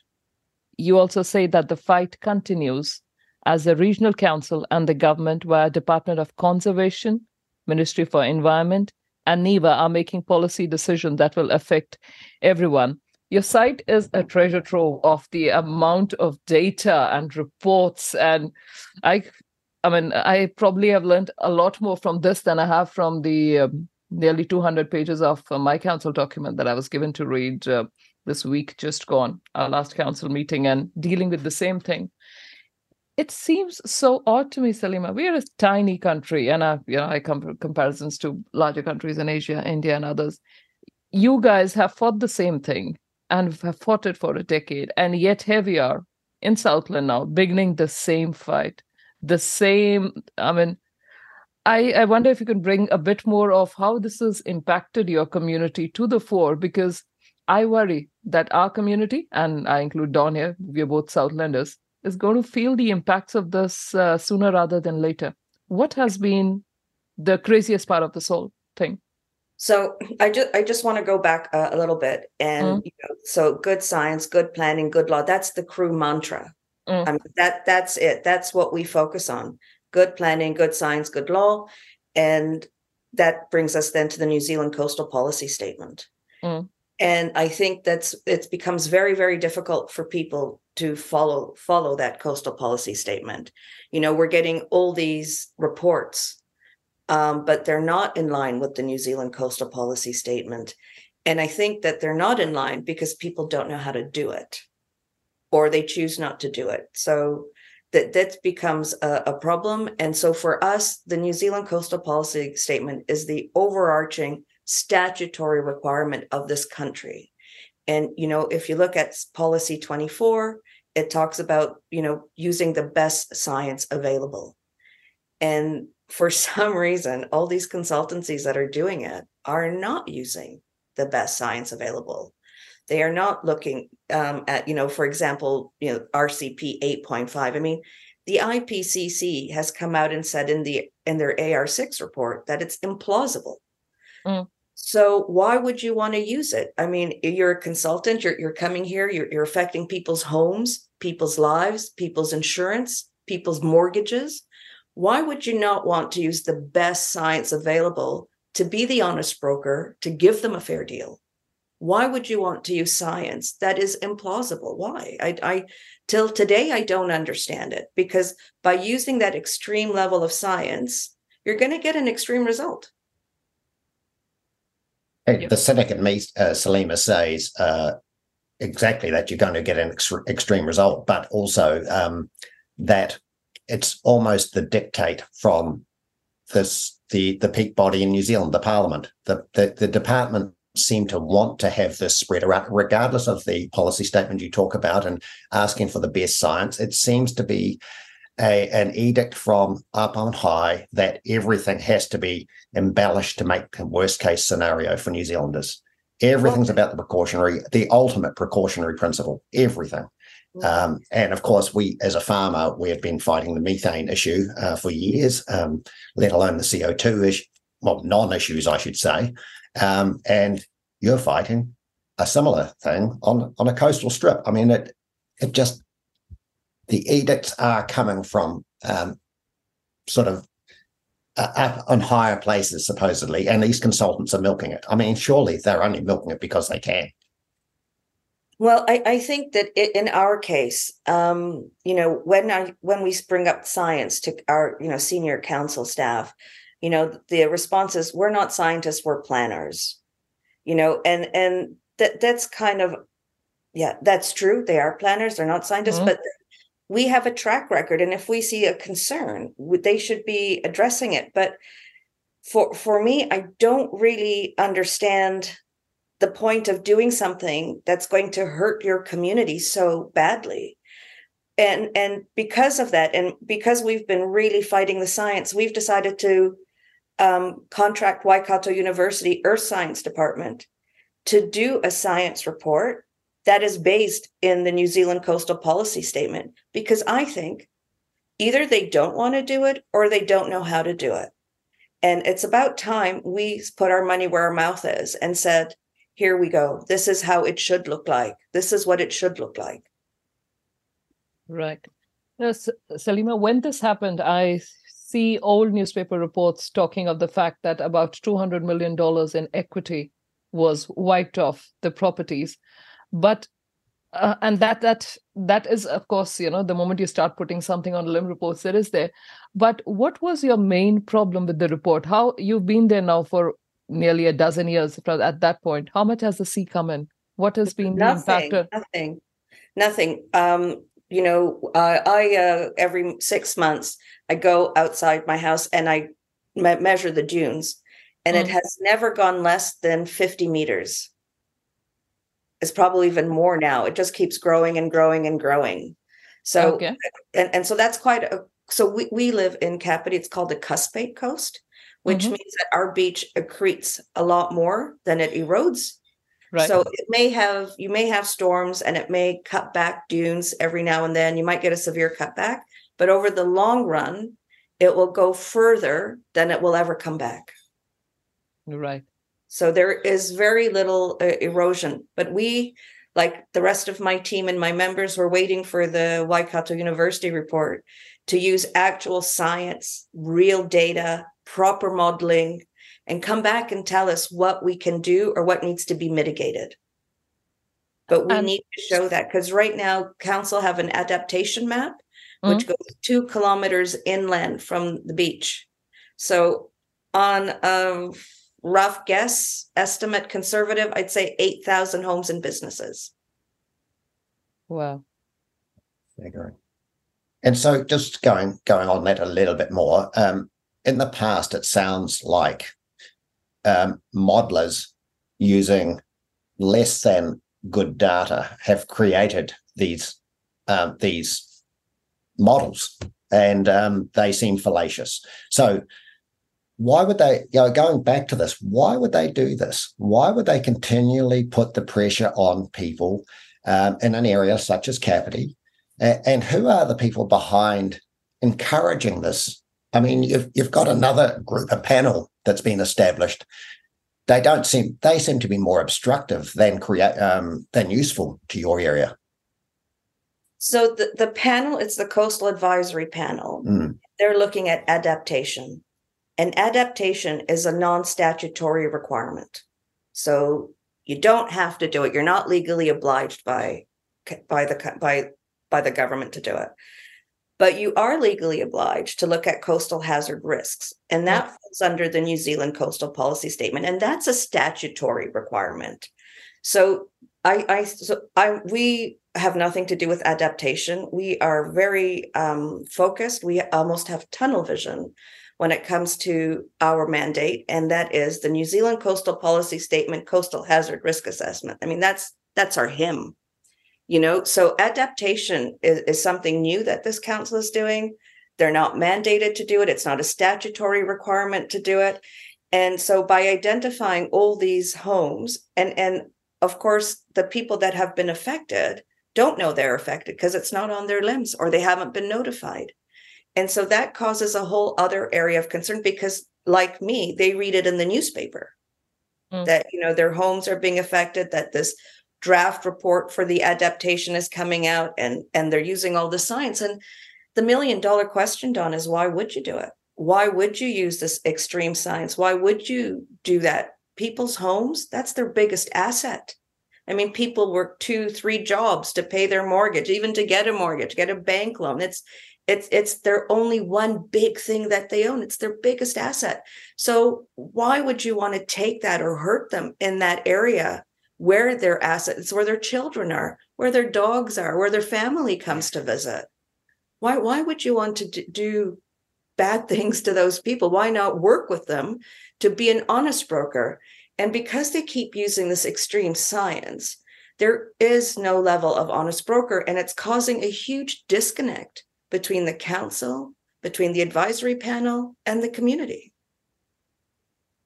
Yeah, look, and, and I've noted this uh, with significant natural areas on land uh, around farms. Um, and now we've got uh, the other thing, I've just forgotten the name of the next level of the significant natural SASM. areas. SASMs, SASMs, yes, SASMs. It's all the same stuff. It just takes people's um, uh, freedom and what they thought was freehold title and starts messing with it. And it, it it's unamusing, it's very uh, costly, and it's creating major anxiety for anyone that faces it. And um, yeah, you're right, Salima. I can't understand why um, risk assessments for a start, they should be done by a property owner on their own. Or why why would you need if there's a risk to be faced? Surely the freehold title owner should be the first to be worried about it. Um, but clearly, this isn't uh, the requirement. And you've just taught me something. I didn't realize that adaptation plans were not part of the whole concept. So that begs, uh, yeah, brings another thing to my my head. Uh, why are we going past to the point of adaptation plans now when we haven't even got the risk assessment right. If, if, even if you did as a community need to do a risk assessment we've got that bad so it just it sort of doubles down on bad doesn't it yeah so there is a national adaptation plan so yes, there yes. is one that exists but it's not a statutory requirement it's right. not a policy statement like the new zealand coastal policy statement is. okay and you know this is what i was uh, recently told in council that we now now that we have the science this last week we now need to socialize it i don't even know what that means socialize it bring it to the people but again my worry is the sort of harm this will cause the ratepayers based on science which is improbable unlikely. So not uh, you know meeting the norms that are required by the coastal policy statement uh, policy number 24 that base it on the best science. But we are going to destroy peoples today for an improbable unknown tomorrow 100 years from now. How right is that? Uh, I, for one, can never sign off on something like this, you know, regardless of the repercussions or regardless of what comes there. But I am, could you tell us more about Salima? Who provided that science to your council? So this time around, it was Jacobs Consulting. So they, who are they? Well, I don't, I don't know a lot about them except that they're based in Christchurch. Mm-hmm. And uh, they've done work according to this council at other councils, and they've provided a report. So when the coastal adaptation panel was in its early stages, there was a working group, and CREW was a part of that working group. And that working group put a terms of reference together for Jacobs, or it wasn't Jacobs then, but we put a work terms of reference for a consultancy company. And it was looking at a coastal hazard risk assessment in line with the New Zealand coastal policy statement. So that was what the, the working group had agreed. That was what had been tendered by the council, and consultancy companies applied for it. Jacobs applied for it, and a contract was issued for deliverable one, which is a New Zealand, uh, which is a um, coastal hazard risk assessment. And it was going to be done in two volumes. So one was methodology, and then one was the application, the results. So when the first volume came out, I think in 2021, it was a coastal hazard vulnerability and susceptibility report assessment sorry. And when we asked the council well what changed? Because suddenly it's not in line with the new zealand coastal policy statement and it's veered into a different direction. And um, no one at council can tell us how that happened so we went through a, a, formal process with the Office of the Ombudsman, and it took about 18 months. And everybody agreed that council did not hold the documents about why it changed into mm. a vulnerability and susceptibility assessment. And yet they got paid a quarter of a million dollars for their report. Wow. But now for us, the problem is, is we are we have no more skin in that game because we are only with the New Zealand coastal policy statement and a coastal hazard risk assessment. So that hasn't been delivered. So we don't have a lot to do with adaptation. It's not in our mandate. And but we are keeping a watching brief on it. Of course we would. And it's again, it's the science. And we've critiqued the science, by the way. We have peer reviewed the science and we have mm-hmm. given council a copy of our review. We have given Jacobs a copy of our review. Um, and I think it made very little mm, minimalistic changes. So they mm-hmm. didn't take anything that we said on board. But again, adaptation is not CREW's business. Our business is the New Zealand Coastal Policy Statement, Coastal Hazard Risk Assessment. So, and that's why we are now doing our own report because council won't deliver it. But I have to be honest and, and just give a big shout out that the data sets that we got that we gave to the Waikato University, council did give them to us. So mm-hmm. council did give us the data sets. And without those data sets, we wouldn't have been able to do our reporting with the Waikato University. So they they are co- helpful in in that way. Mm-hmm. Because now adaptation and coastal hazards are two two different beasts. They're not the same. Right. Now, I I was not aware of this consultancy, uh, Salim, until you mentioned it. So I looked them up. they seem to be an American outfit, and their website says with approximately 15 billion, yep, that's a B, 15 billion in annual revenue and a talent force of approximately 60,000, Jacobs provides a full spectrum of professional services, including consulting, technical, scientific, and project delivery for the government and private sector worldwide. They've got six odd jobs listed in Wellington, similar number in Christchurch, but they are again, Don, you know, we've spoken about these global consultancies in the past, things like WSP, Aurecon, based out of, I mean, pretty much based everywhere in the world now. And this worries me because that's one arbiter of, uh, you know, deciding that this is the science. And I think when we do this, like you were talking, Salima you know, you went to Massey University, you've spoke, to, you have a few professors on your panel, some of whom Willem de Lange and others we've spoken to. That's the experts we should be using.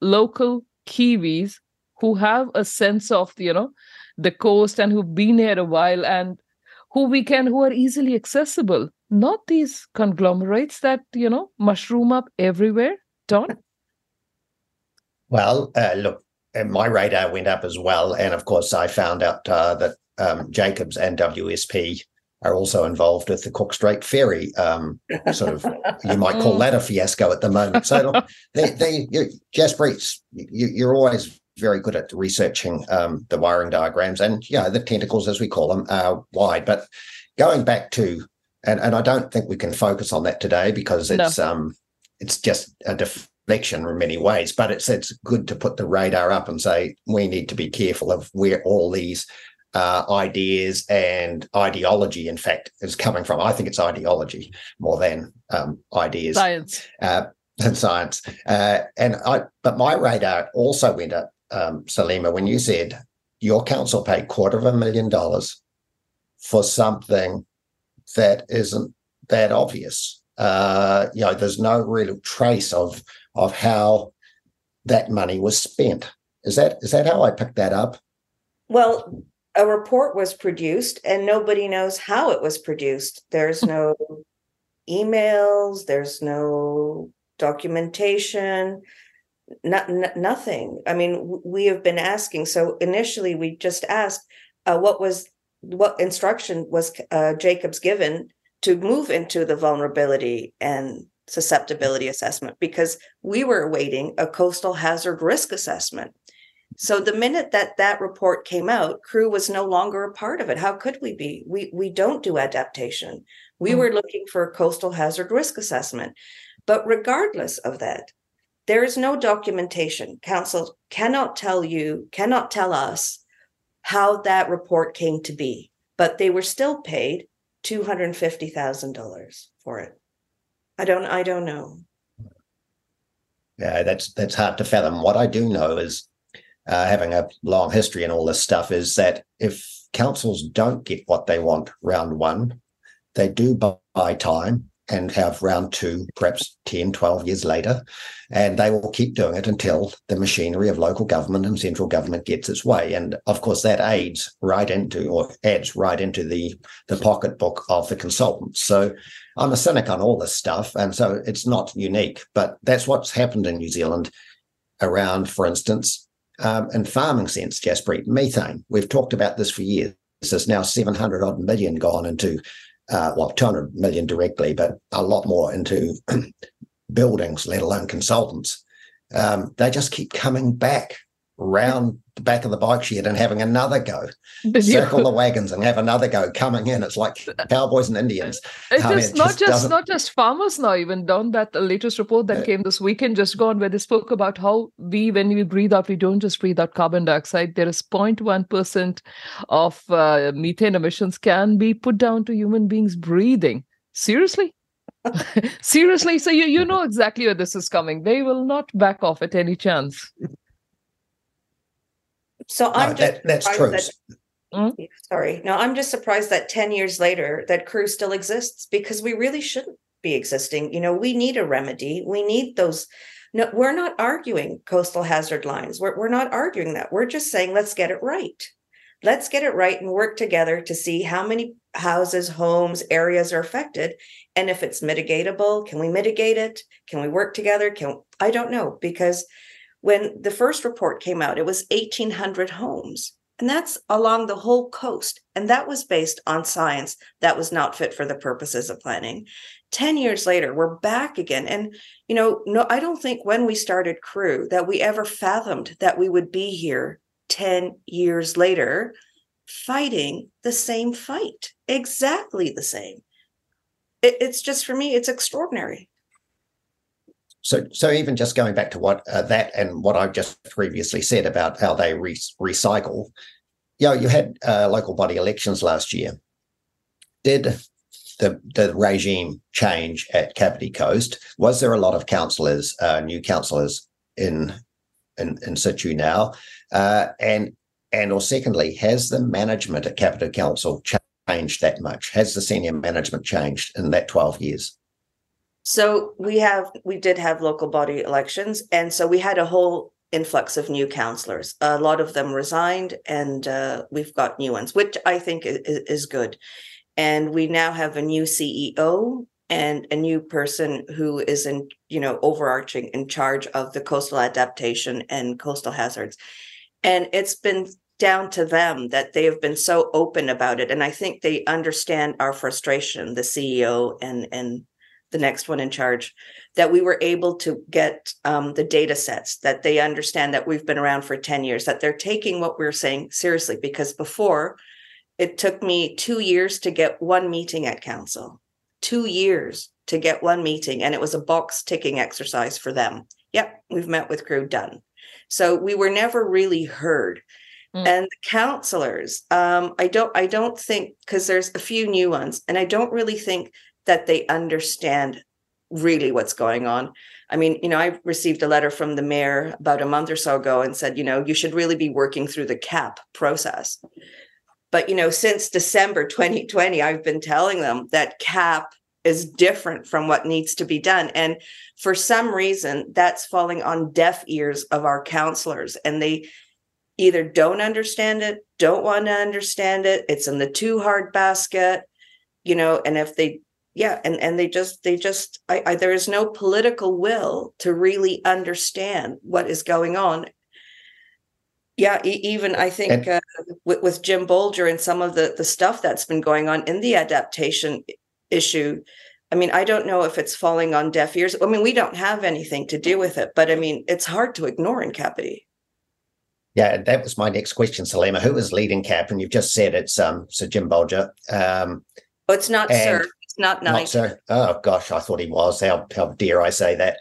I'm getting confused with Dame Jacinda. Um, anyway, uh, yeah, funny how people get these citations and confuse us all. Sorry, and that includes me. But it's interesting. Uh, you've had some interesting interactions with CAP, and some accusations have been levelled that are well publicised. You've you've written about them. Um, can, do you want to just give us a wee bit of an overview of how how um, how non-constructive or unconstructive they are? Well, we've really had nothing really to do with CAP. We did invite when Mr. Bolger was appointed as chair um, in 2021. We did have him come and speak to our AGM. You know, we thought we needed to hear it. We needed to see what was going on, and and he he came, and it was really good. And he came with Martin Manning and some other person from the panel. Um, but it, it didn't it, it, it went quite it, he was quite dismissive. And you know just to paraphrase you know the message was thank god i didn't build at the beach and you guys were stupid that you did. So that's just a paraphrase from from from cap which is which for listeners if you missed that cap is the Kapiti adaptation panel. Coastal adaptation panel coastal yeah. adaptation plan yeah. For Kapiti yeah. So that was kind of what what what happened. And um and subsequently, um, I did get a phone call from Jim Bolger, who called crew a bunch of bullshitters, climate change deniers, and he said that we would never have any uh, and, and any participation in the coastal adaptation process. So Mr. Bolger effectively shut the door on CREW. And that's where we've left it. Wow. Yeah, hence my my comment about being uh, un- non-constructive dialogue. I mean, interesting. That that strikes me as downright bullying, um, and and I'm not sure that it should be tolerated uh, much longer. I hope your community stands stands up and defends your status, um, uh, Salima, and your and CREW's status because it's unacceptable to have that sort of bullying level.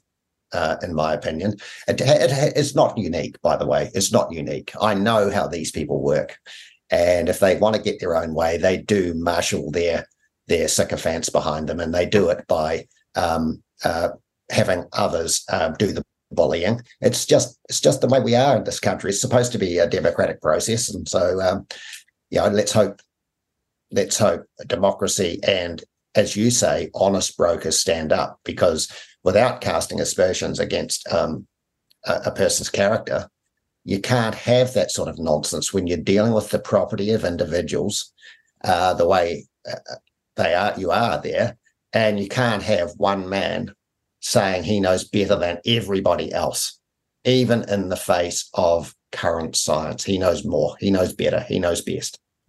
Can't have that. So, yeah, what's your next plans? I mean, yeah, we've got a lot of, uh, I think this is going to um, morph in 2024. This is going to seriously yeah this issue is, develop is in other away. councils around the country um, so what is CREW's next plan you're getting this report done by the waikato university Yes. Um, at great cost to you and yeah, your so volunteers. we've raised the funds. We've had to raise the funds through our Mm. membership to to fund for that. And for me, I think that's well, it's a little bit sad and disappointing that a statutory required report that council have to do is now being funded for by ratepayers in a ratepayers group. But I think for us, we're, now waiting to to see what the findings of that report will be. And I'm hoping that it, you know, that we will be able to then take that uh, report higher to central government. So there's two parts to the report. There's the science and and the, the risk assessment and probability, and then there's the risk assessment in terms of um, what what we have to do. And we're working on the terms of reference for the second part, and we're waiting for the first part from from the university.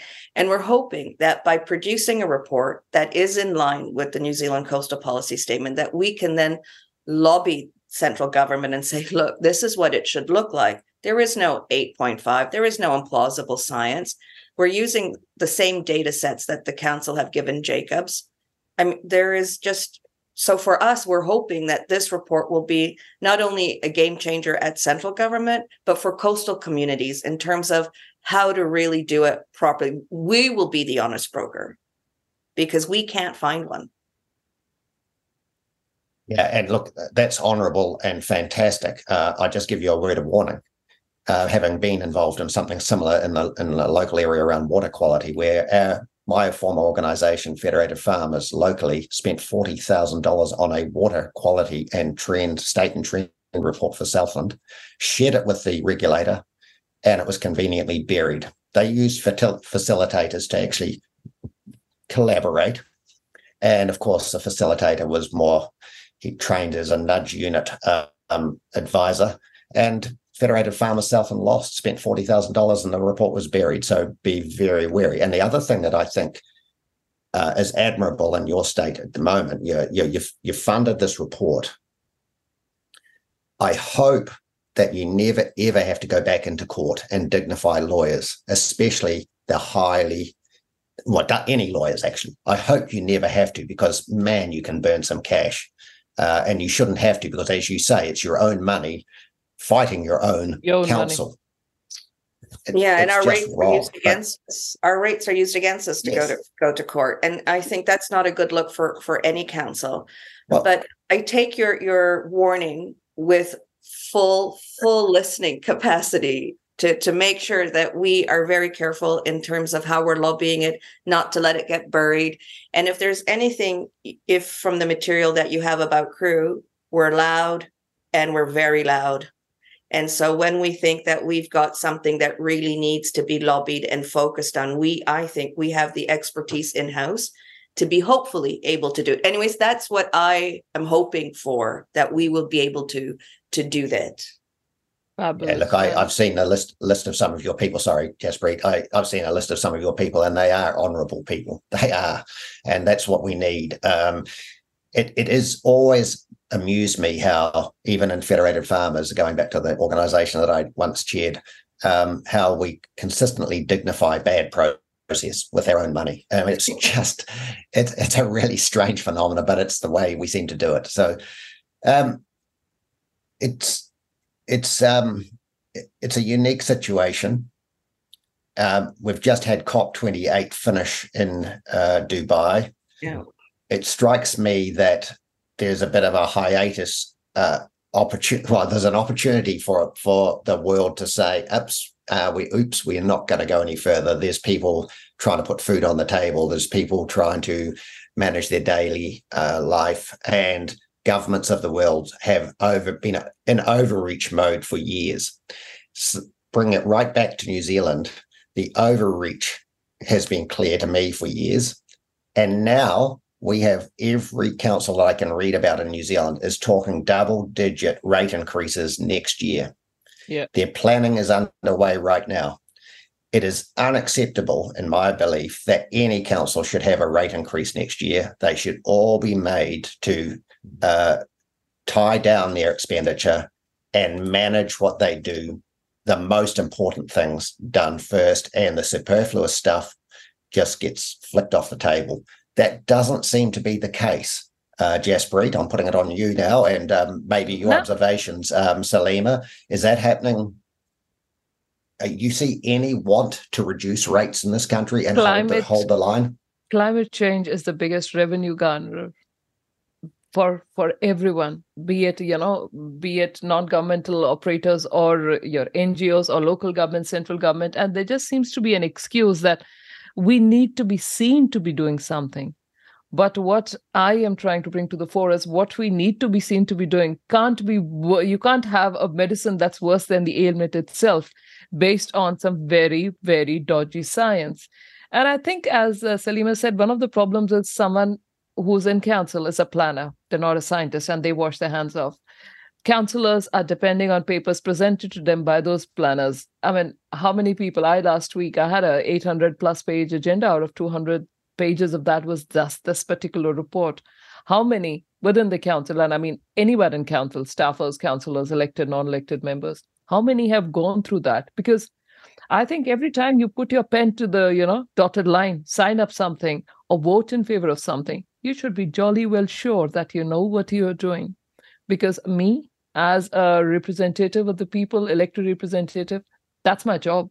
There's I, I'm I'm not a scientist, but I make sure that if I'm signing something or if I'm agreeing to something, I have read it backwards, forwards, every way possible. Here's hoping we can get a bit of the same diligence in others who are in these positions of authority making decisions that impact TVs. Mm. Well, I think for I I can't speak for other councils, but I can speak for this one. Is that you get these reports and then you get recommendations, the staff recommendations. Mhm. And then that's normally the easy way out. That's what the staff recommends if they know what they're talking about. And um, a few years ago, because I'm Canadian, a few years ago, I was back in Canada and I went to see the mayor of my own city. Mhm. And I asked her, you know, because I w- we were having crew was already formed, we were having these problems with the council, and she said in Canada, staff cannot give recommendations to elected officials because they are not elected elected officials have to come up with their own recommendations by talking to their own constituents. Yeah. So Wow. it's a very different form of, of un- understanding because we and and to be quite honest, I mean, if you work in a big organization and you get recommendations from your staff, you would trust them. Why why wouldn't you trust them? But the problem is if you don't understand it yourself, yeah. then it's really it's the consultancy group that's leading the charge they're telling you and then that's being passed on and then that's being passed on and then we're feeling the end effects of it here in in our homes and in our communities And, and, and of course, and that just increases rates. I know that uh, I, I read recently in an official information request that the Coastal Advisory Panel here in Kapiti have uh, spent three million dollars. Yep. Wow. That, That's a lot that of could have been spent on something. stormwater drains it could be any anything but that's a lot of money on a science that is by Actually, IPCC's own own wording implausible Yeah. Yeah. Look, it's it's it's par for the course around every council. The waste, in my opinion, I've observed this for 35 years. The waste just gets worse. The job, the expansion of local government away from their core business has just been, well, I call it obscene, but other, you know, clearly the voters vote for it. So um, I'm and ratepayers vote for it. So I can't argue. I'm just one man. But um, interestingly, a couple of things before we wind up because this will carry on, Salima. This is this is the first of hopefully many interviews we have on this issue around the country. But I observed um, uh, Jaspreet's council last week. The the hour or so this was talked about. There was only one person around that table that had any uh, knowledge on this, and it's Jaspreet. The rest of her council were so close to mute; it was cringeworthy. Um, but so so Jaspreet, good job, uh, I have to say, because you're going to have to you're going to have to run the cutter on this on your own for a bit longer, and you'll get. I think you will get the um, majority of your councillors across the line, but you can't have councillors saying, "Oh, look, I've got to do this for my children, my grandchildren. They won't thank me if I don't stand tall on this now." Against you know the the dignifying the lie, basically. So look, Salima, we've taken uh, about half an hour, a bit more of your time, and we do want to have you back. But I think the key points from you today were you're all about and crew, uh, good science, good planning, good law. And to me, that's all about upholding the institutions that I hold dear, which are the property right. Uh, and and to me, maintaining the property right, uh, property, maintaining your authority over property as an individual is a fundamental tenet of Western society. And uh, at the moment, we're having them trampled over all the time, property rights. So, look, uh, thank you for your input today. And we know we'll get a lot of feedback on this. Um, we know you've got good people in your team uh, that will also give us feedback. And uh, we've, we've, got plenty of other contacts around the country. So keep in touch and um, we'll see how this progresses, but all the best. Uh, I wanted to thank ahead. you. Yeah, thank you, and thank you for having me uh, on on your show. Um, yeah, it's I, it's very rarely that I would give an interview, but I thought it was it was important given given the dialogue that's going around on coastal communities and coastal issues. So, but I, I do really want to thank you for having me today. Thank you so much for coming on, Wow. Salima. We are very grateful. You've got a house full. We hope you get some time off from your crusade over this time and have a great Christmas and New Year. I'm looking forward to it, and a happy Christmas and a good New Year to both of you and your families. Thank you. Thank you. Bye bye. Ciao. You've heard the words open, fair, both sides of the story. It's easy to say them, but practicing them often seems like a bridge too far. New Zealand, it's time for a reality check. Reality check. RCR, Reality Check Radio. Rational discussion, common sense, and open debate for real. With me, Paul Brennan. You know, you just can't make this stuff up. You couldn't write the script. Veteran broadcaster Peter Williams. Where is the evidence they actually make a difference? It turns out that was a very fair question to ask. Taking on the mainstream, Chantelle Baker. Mainstream media, as usual, in their little perch. The man who cares so much and whose background is for real, Rodney Hide. The doctors don't believe them. They can't get ACC. They can't work. They're told it's all in their head. Along with a raft of contributors to inform, entertain, and bring the truth back to New Zealand media. It's time for a reality check, all right. RCR, Reality Check Radio at www.realitycheck.radio. We've arrived. Welcome back, listeners, to RCR Greenwashed with Don and Jaspreet. And as is common in this show, we have focused a lot on climate change because we think that is the ultimate greenwashing um, uh, of the world at the moment. I mean, there's plenty of others, but the big ticket item, climate change. And not only are we talking about CO2 and methane, we're talking about coastal management and the use of uh, information uh, or the presentation of information from our councils is coming to the fore louder and clearer. And none more uh, so in my own council this week, Jaspreet, yours truly, Jaspreet, Boparai councillor, had to front up uh, with to her council on coastal management in Southland. And it's not uncommon. Around the country, there are other councils grappling with the same thing, some for many, many years. And one of them is the Kapiti Coast District Council. And it's our pleasure to have on today our uh, Salima Padamsi, who's the chair of the uh, Coastal Ratepayers United uh, in that area. And we're going to try and break out what the process has been today to date and what we think has to happen in the years, months and years ahead, because this stuff is not going away. And to set the scene, um, I'm going to suggest that it looks pretty much to me as a layman that the councils and their advisors around this country are using very much outdated information directed from the they're arguing the IPCC, the Inter- Intergovernmental Panel on Climate Change, when in fact, uh, and they're using the most unlikely scenarios of 8.5 representation concentration pathways 8.5 very much an unlikely scenario suggested by the IPCC, but our councils are still using it. But anyway, welcome, um, Salima. Yeah, you've been at the coalface of of this for a long, long time. You have a lot of history here. Would you like to start at the beginning and sort of um, give us a potted view of how it's played out? Yes, I'd, I'd love to. So, CREW started in 2012 as a direct result of lines, hazard lines being placed on our LIMs. And um, with that came building restrictions and, and building codes and all kinds of things that went with them. But we didn't know they were coming. We found out that they were there because we read about it in the newspaper. We wow. were not informed, nobody told us.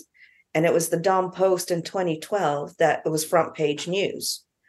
And so a group of us got together and we formed Coastal Ratepayers United. And we're an incorporated incorporated society. And uh, so we we challenged the science, and it's similar. Uh, there was not a sufficient peer review. The data was double counting. It didn't take into consideration accretion. So all, all these things, and um, we so we challenged the the science, and we we were successful in having the council convene an independent science panel just for the science. And people were allowed to come and speak to it, make a public submission. Um, and then our scientists and their scientists and the international scientists, they all got together and they did a hot tubbing. And the result of it was they found that the science that Kapiti Council was using was not fit for the purposes of planning and this was Salima 2014? 12, 12, yeah. So probably by the time they had the science panel would have been maybe 2014, 2013, mm-hmm. around that mm-hmm. time. And so that they found that the science was not fit for the purposes of planning. So, um, and there was also a high court case. It was the Mike Weir versus KCDC, the Kapiti Coast District Council, and CREW joined as an intervener on on that case. Um, but the judge came with an interim judgment and, you know, paraphrasing, he said, I think you guys need to go and sort this out before I make a final judgment. And his final judgment was, well, and we did go sort it out, and the lines did come off the LIMs. And all these caveats were put on council website that this uh, report has been deemed not fit for the purposes of planning. So they had to do all of that. But what was really shocking to me was the cost of it you know the, the cost of putting an independent science panel together uh, the cost of going to court using our own rates against us to go to court so all those expensive expensive things if they had just worked with us from the beginning or listened to our concerns. But what had happened was they just they just dug their heels in. And once they dig their heels in there's not nothing anyone anyone can do. It, it's it's shocking. I've never seen anything like it. Right. Now, listeners, uh, before we go further, I'd uh, really like to put, put out their website, CRU, that is cru.org.nz. And I like the way your website is, uh, you know, sort of created here. It talks about good science, good planning, good law. And the very first tagline it says that CREW, the Coastal Ratepayers United Inc., is a broad based community group that's been effectively representing ratepayers and getting hazard lines removed. You also say that the fight continues as the regional council and the government via Department of Conservation, Ministry for Environment, and NEVA are making policy decisions that will affect everyone. Your site is a treasure trove of the amount of data and reports, and I, I mean, I probably have learned a lot more from this than I have from the um, nearly 200 pages of uh, my council document that I was given to read uh, this week just gone, our last council meeting, and dealing with the same thing.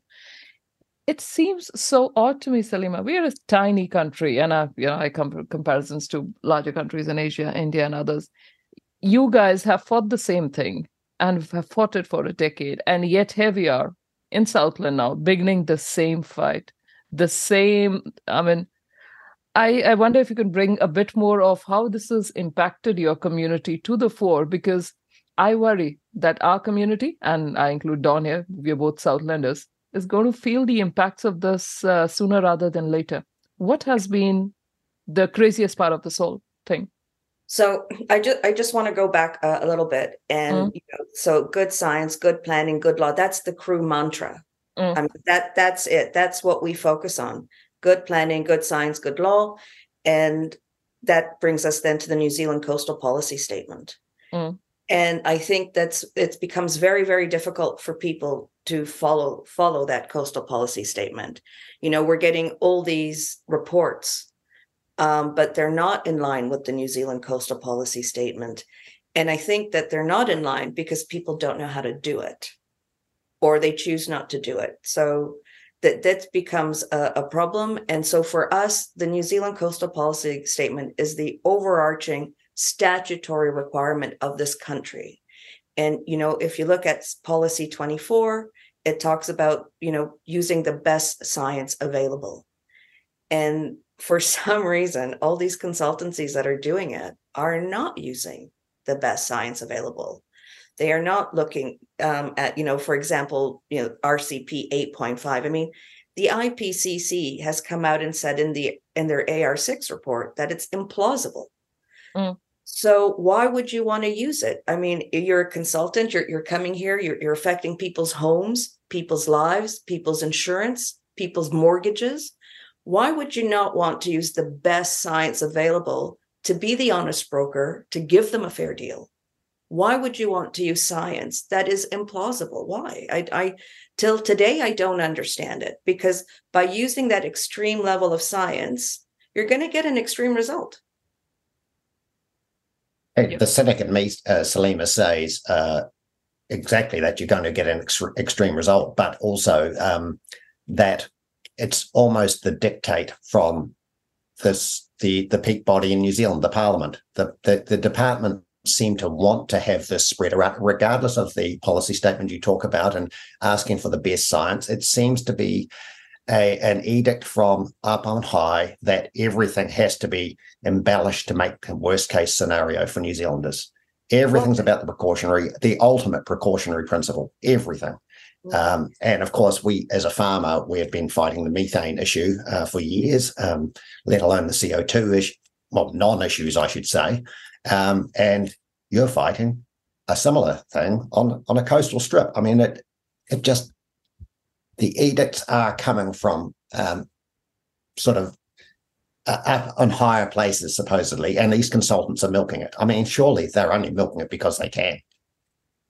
Well, I, I think that in our case, um, you know, when I when we bring up science to our you know senior council staff, you know, the response is we're not scientists, we're planners, you know, and and that that's kind of yeah, that's true. They are planners, they're not scientists, mm-hmm. but we have a track record and if we see a concern they should be addressing it. But for for me i don't really understand the point of doing something that's going to hurt your community so badly.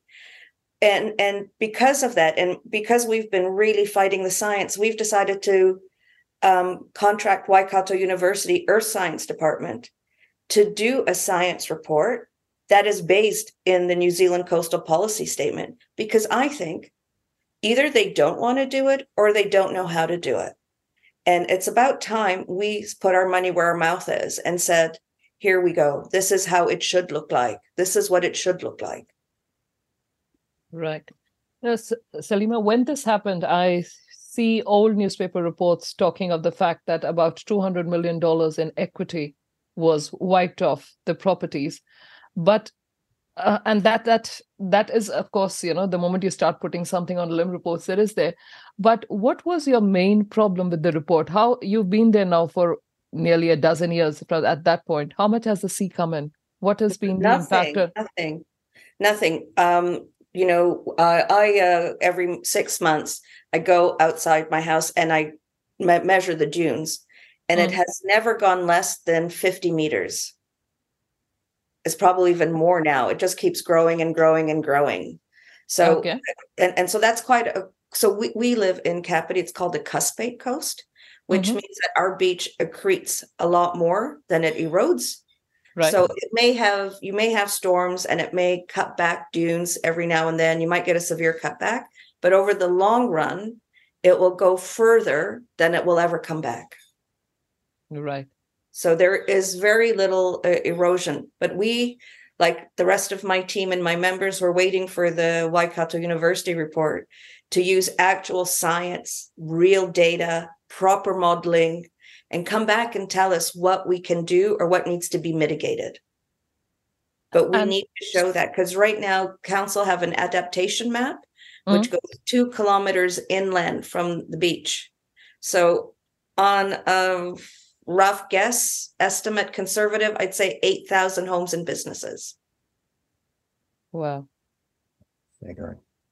And so, just going going on that a little bit more, um, in the past, it sounds like um, modelers using less than good data have created these um, these models, and um, they seem fallacious. So, why would they? You know, going back to this, why would they do this? Why would they continually put the pressure on people um, in an area such as Kapiti? and who are the people behind encouraging this I mean, you've you've got another group, a panel that's been established. They don't seem they seem to be more obstructive than create um, than useful to your area. So the, the panel, it's the coastal advisory panel. Mm. They're looking at adaptation. And adaptation is a non-statutory requirement. So you don't have to do it. You're not legally obliged by by the by by the government to do it. But you are legally obliged to look at coastal hazard risks and that falls under the new zealand coastal policy statement and that's a statutory requirement. So i i so i we have nothing to do with adaptation. We are very um, focused. We almost have tunnel vision when it comes to our mandate and that is the new zealand coastal policy statement coastal hazard risk assessment. I mean that's that's our hymn you know? So adaptation is, is something new that this council is doing. They're not mandated to do it. It's not a statutory requirement to do it. And so by identifying all these homes and and of course the people that have been affected don't know they're affected because it's not on their LIMs or they haven't been notified and so that causes a whole other area of concern because like me they read it in the newspaper. Mm. that you know their homes are being affected that this draft report for the adaptation is coming out and and they're using all the science and the million dollar question don is why would you do it? Why would you use this extreme science why would you do that? People's homes that's their biggest asset. I mean people work two three jobs to pay their mortgage even to get a mortgage get a bank loan. It's it's it's their only one big thing that they own it's their biggest asset so why would you want to take that or hurt them in that area where their assets, where their children are, where their dogs are, where their family comes to visit. Why, why would you want to do bad things to those people? Why not work with them to be an honest broker? And because they keep using this extreme science, there is no level of honest broker, and it's causing a huge disconnect between the council, between the advisory panel, and the community. Yeah, look, and, and I've noted this uh, with significant natural areas on land uh, around farms. Um, and now we've got uh, the other thing, I've just forgotten the name of the next level of the significant natural SASM? areas. SASM, SASMs, yes, SASMs. It's all the same stuff. It just takes people's um, uh, freedom and what they thought was freehold title and starts messing with it. And it, it it's unamusing, it's very uh, costly, and it's creating major anxiety for anyone that faces it. And um, yeah, you're right, Salima. I can't understand why um, risk assessments, for a start, they should be done by a property owner on their own. Or why? Why would you need, if there's a risk to be faced? Surely the freehold title owner should be the first to be worried about it. Um, but clearly, this isn't uh, the requirement. And you've just taught me something. I didn't realize that adaptation plans were not part of the whole concept. So that begs, uh, yeah, brings another thing to my my head. Uh, why are we going past to the point of adaptation plans now when we haven't even got the risk assessment right? If, if even if you did as a community need to do a risk assessment, we've got that bad. So it just it sort of doubles down on bad, doesn't it? Yeah. So there is a national adaptation plan. So Yes, there is one that exists, but it's not a statutory requirement. It's Right. not a policy statement like the New Zealand Coastal Policy Statement is. Okay. And you know, this is what I was uh, recently told in council that we now, now that we have the science this last week, we now need to socialize it. I don't even know what that means. Socialize it, bring it to the people. But again, my worry is the sort of harm this will cause the ratepayers based on science, which is improbable, unlikely. So, not uh, you know meeting the norms that are required by the coastal policy statement, uh, policy number twenty-four, that based on the best science. But we are going to destroy peoples today for an improbable unknown tomorrow, hundred years from now. How right is that? Uh, I, for one, can never sign off on something like this, you know, regardless of the repercussions or regardless of what comes there. But I am, could you tell us more about Salima? Who provided that science to your council? So this time around, it was Jacobs Consulting. So they Who they're- they? Well, I don't I don't know a lot about them except that they're based in Christchurch. Mhm. And uh, they've done work according to this council at other councils, and they've provided a report. So, when the coastal adaptation panel was in its early stages, there was a working group, and Crew was a part of that working group. And that working group put a terms of reference together for Jacobs, or it wasn't Jacobs then, but we put a work terms of reference for a consultancy company. And it was looking at a coastal hazard risk assessment in line with the New Zealand coastal policy statement. So that was what the the working group had agreed. That was what had been tendered by the council and consultancy companies applied for it, Jacobs applied for it, and a contract was issued for deliverable 1, which is a New Zealand uh, which is um coastal hazard risk assessment. And it was going to be done in two volumes. So one was methodology and then one was the application, the results. So when the first volume came out, I think in 2021, it was a coastal hazard vulnerability and susceptibility report assessment, sorry. And when we asked the council, well, what changed? Because suddenly it's not in line with the New Zealand coastal policy statement and it's veered into a different direction. And um, no one at council can tell us how that happened. So we went through a, a, formal process with the Office of the Ombudsman, and it took about 18 months. And everybody agreed that council did not hold the documents about why it changed into Mm. a vulnerability and susceptibility assessment. And yet they got paid a quarter of a million dollars for their report. But now for us, the problem is, is we are we have no more skin in that game because we are only with the New Zealand Coastal Policy Statement and a coastal hazard risk assessment. So that hasn't been delivered. So we don't have a lot to do with adaptation. It's not in our mandate. And but we are keeping a watching brief on it. Of course we would.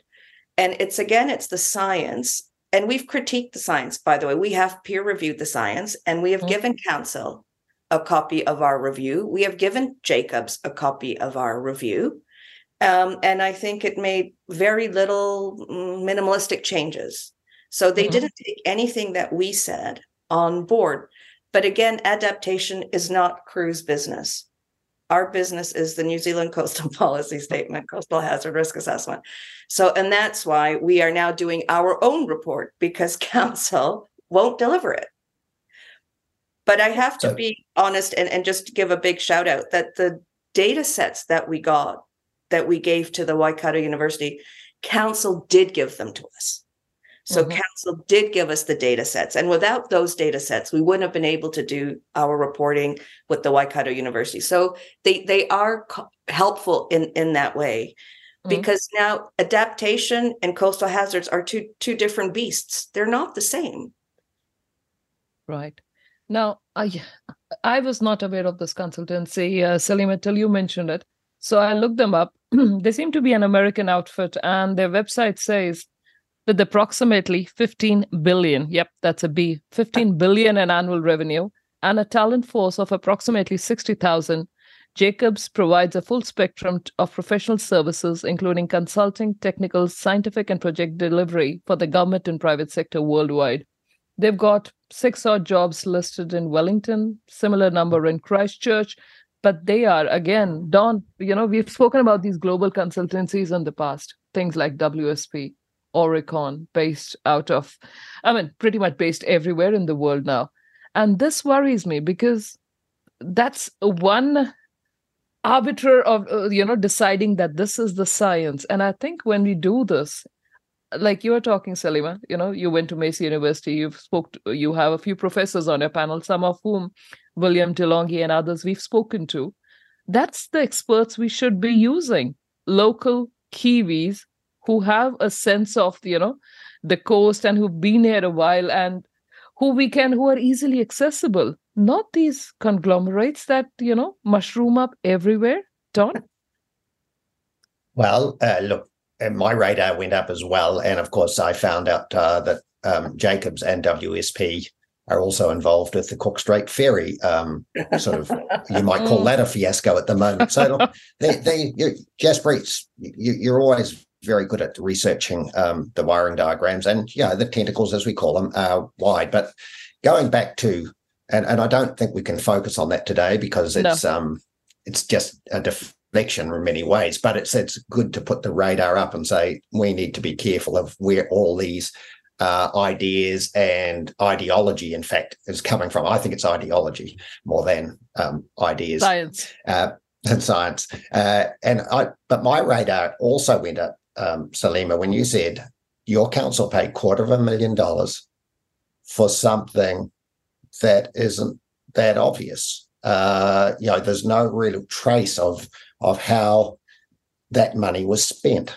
Is that is that how I picked that up?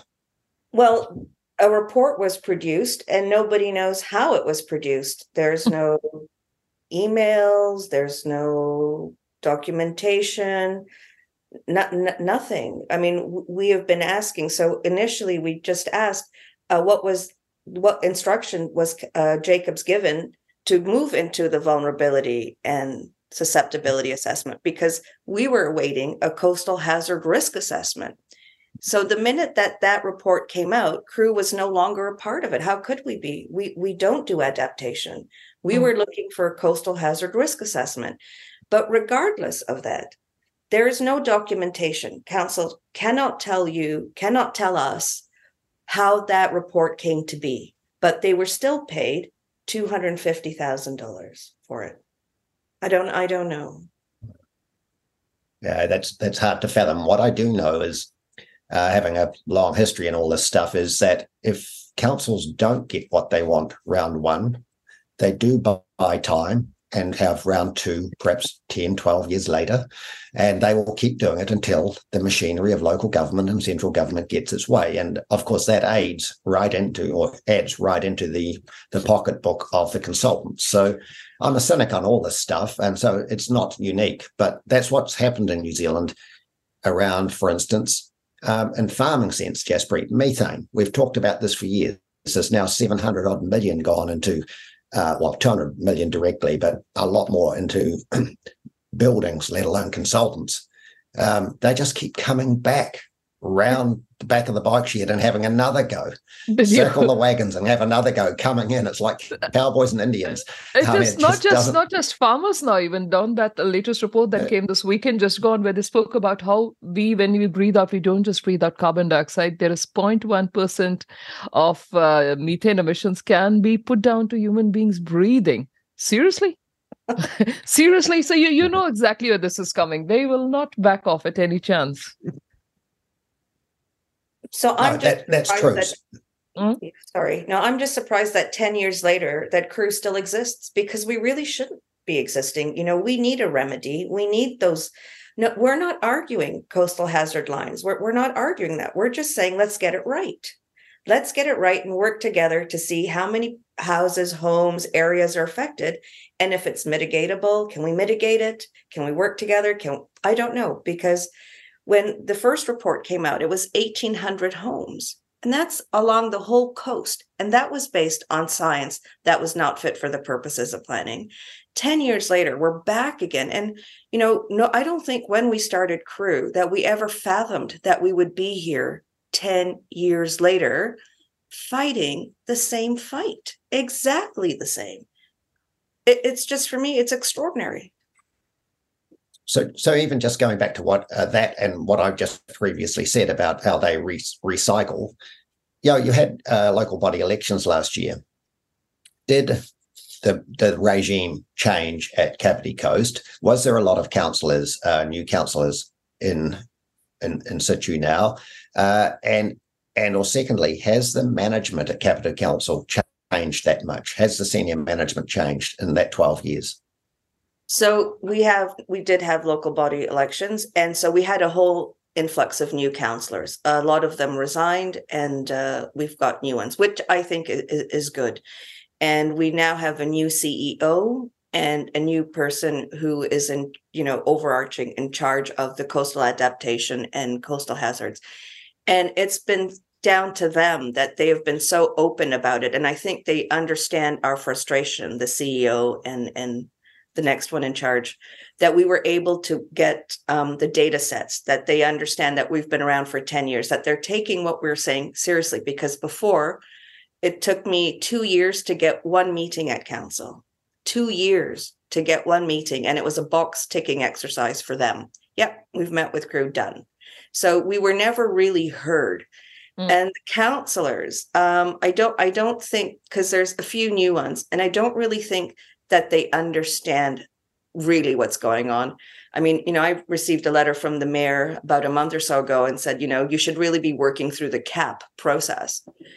But, you know, since December 2020, I've been telling them that CAP is different from what needs to be done. And for some reason, that's falling on deaf ears of our counselors. And they either don't understand it, don't want to understand it. It's in the too hard basket, you know, and if they yeah and and they just they just I, I, there is no political will to really understand what is going on yeah e- even i think uh, with, with jim bolger and some of the the stuff that's been going on in the adaptation issue i mean i don't know if it's falling on deaf ears i mean we don't have anything to do with it but i mean it's hard to ignore in Kapiti yeah, that was my next question, Salima. Who is leading CAP? And you've just said it's um, Sir Jim Bolger. Um, oh, it's not Sir not nice. Not so. Oh gosh, I thought he was. How how dare I say that?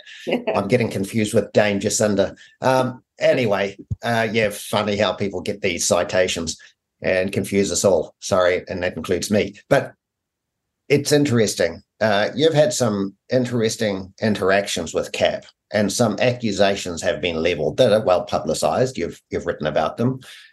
Um, can, do you want to just give us a wee bit of an overview of how how um, how non-constructive or unconstructive they are. Well, we've really had nothing really to do with CAP. We did invite when Mr. Bolger was appointed as chair um, in 2021. We did have him come and speak to our AGM. You know, we thought we needed to hear it, we needed to see what was going on, and and he he came, and it was really good. And he came with Martin Manning and some other person from the panel. Um, but it, it didn't. It, it it went quite. It, he was quite dismissive, and you know, just to paraphrase, you know, the message was, thank God I didn't build at the beach and you guys were stupid that you did. So that's just a paraphrase of from the from from CAP, which is which for listeners, if you missed that, CAP is the Kapiti Adaptation Panel. Coastal Adaptation Panel. Coastal Adaptation Plan, yeah. For Kapiti, yeah. So that was kind of what what what happened, and um, and subsequently, um, I did get a phone call from Jim Bolger, who called CREW a bunch of bullshitters, climate change deniers, and he said that we would never have any uh, and, and any participation in the coastal adaptation process. So Mr. Bolger effectively shut the door on CREW. And that's where we've left it. Wow. Yeah, hence my my comment about being uh, un- non-constructive dialogue. I mean, interesting that that strikes me as downright bullying, um, and and I'm not sure that it should be tolerated uh, much longer. I hope your community stands stands up and defends your status, um, uh, and your and CREW's status because it's unacceptable to have that sort of bullying level. Uh, in my opinion, it, it, it's not unique. By the way, it's not unique. I know how these people work, and if they want to get their own way, they do marshal their their sycophants behind them, and they do it by um, uh, having others uh, do the bullying. It's just it's just the way we are in this country. It's supposed to be a democratic process, and so um, yeah, let's hope let's hope democracy and, as you say, honest brokers stand up because without casting aspersions against um, a, a person's character, you can't have that sort of nonsense when you're dealing with the property of individuals uh, the way uh, they are. You are there, and you can't have one man saying he knows better than everybody else, even in the face of current science. He knows more, he knows better, he knows best. Can't have that. So, yeah, what's your next plans? I mean, yeah, we've got a lot of, uh, I think this is going to um, morph in 2024. This is going to seriously yeah this issue is, develop is in other away. councils around the country um, so what is CREW's next plan you're getting this report done by the Waik- waikato university Yes. um, at great cost to you and Yeah, your so we've raised the funds. We've had to raise the funds through our Mm. membership to to fund for that. And for me, I think that's well, it's a little bit sad and disappointing that a statutory required report that council have to do is now being funded for by ratepayers in a ratepayers group. But I think for us, we're, we're now waiting to to see what the findings of that report will be. And I'm hoping that it, you know, that we will be able to then take that uh, report higher to central government. So there's two parts to the report. There's the science and and the, the risk assessment and probability, and then there's the risk assessment in terms of um, what what we have to do. And we're working on the terms of reference for the second part, and we're waiting for the first part from from the university. And we're hoping that by producing a report that is in line with the New Zealand Coastal Policy Statement, that we can then lobby central government and say, look, this is what it should look like. There is no 8.5, there is no implausible science. We're using the same data sets that the council have given Jacobs.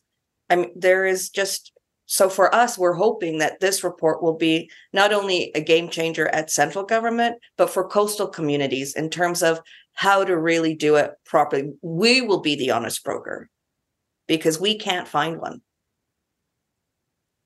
Yeah, and look, that's honourable and fantastic. Uh, I just give you a word of warning. Uh, having been involved in something similar in the in the local area around water quality, where our, my former organisation, Federated Farmers, locally spent forty thousand dollars on a water quality and trend state and trend report for Southland, shared it with the regulator, and it was conveniently buried. They used facil- facilitators to actually collaborate, and of course, the facilitator was more he trained as a nudge unit um, advisor, and Federated Farmers South and Lost spent forty thousand dollars, and the report was buried. So be very wary. And the other thing that I think uh, is admirable in your state at the moment, you, you, you've you've funded this report. I hope that you never ever have to go back into court and dignify lawyers, especially the highly well, any lawyers actually. I hope you never have to because man, you can burn some cash, uh, and you shouldn't have to because, as you say, it's your own money fighting your own, your own counsel. It, yeah, and our rates wrong, are used against us. Our rates are used against us to yes. go to go to court, and I think that's not a good look for for any council. Well, but I take your your warning with full full listening capacity to to make sure that we are very careful in terms of how we're lobbying it, not to let it get buried. And if there's anything, if from the material that you have about crew, we're loud and we're very loud and so when we think that we've got something that really needs to be lobbied and focused on, we I think we have the expertise in house to be hopefully able to do it. Anyways, that's what I am hoping for that we will be able to to do that. Yeah, look, I, have seen a list list of some of your people. Sorry, Jaspreet. I, I've seen a list of some of your people, and they are honourable people. They are, and that's what we need. Um, it, it is always amused me how even in Federated Farmers, going back to the organisation that I once chaired, um, how we consistently dignify bad process with our own money. I mean, it's just it's it's a really strange phenomenon, but it's the way we seem to do it. So um, it's it's um, it's a unique situation.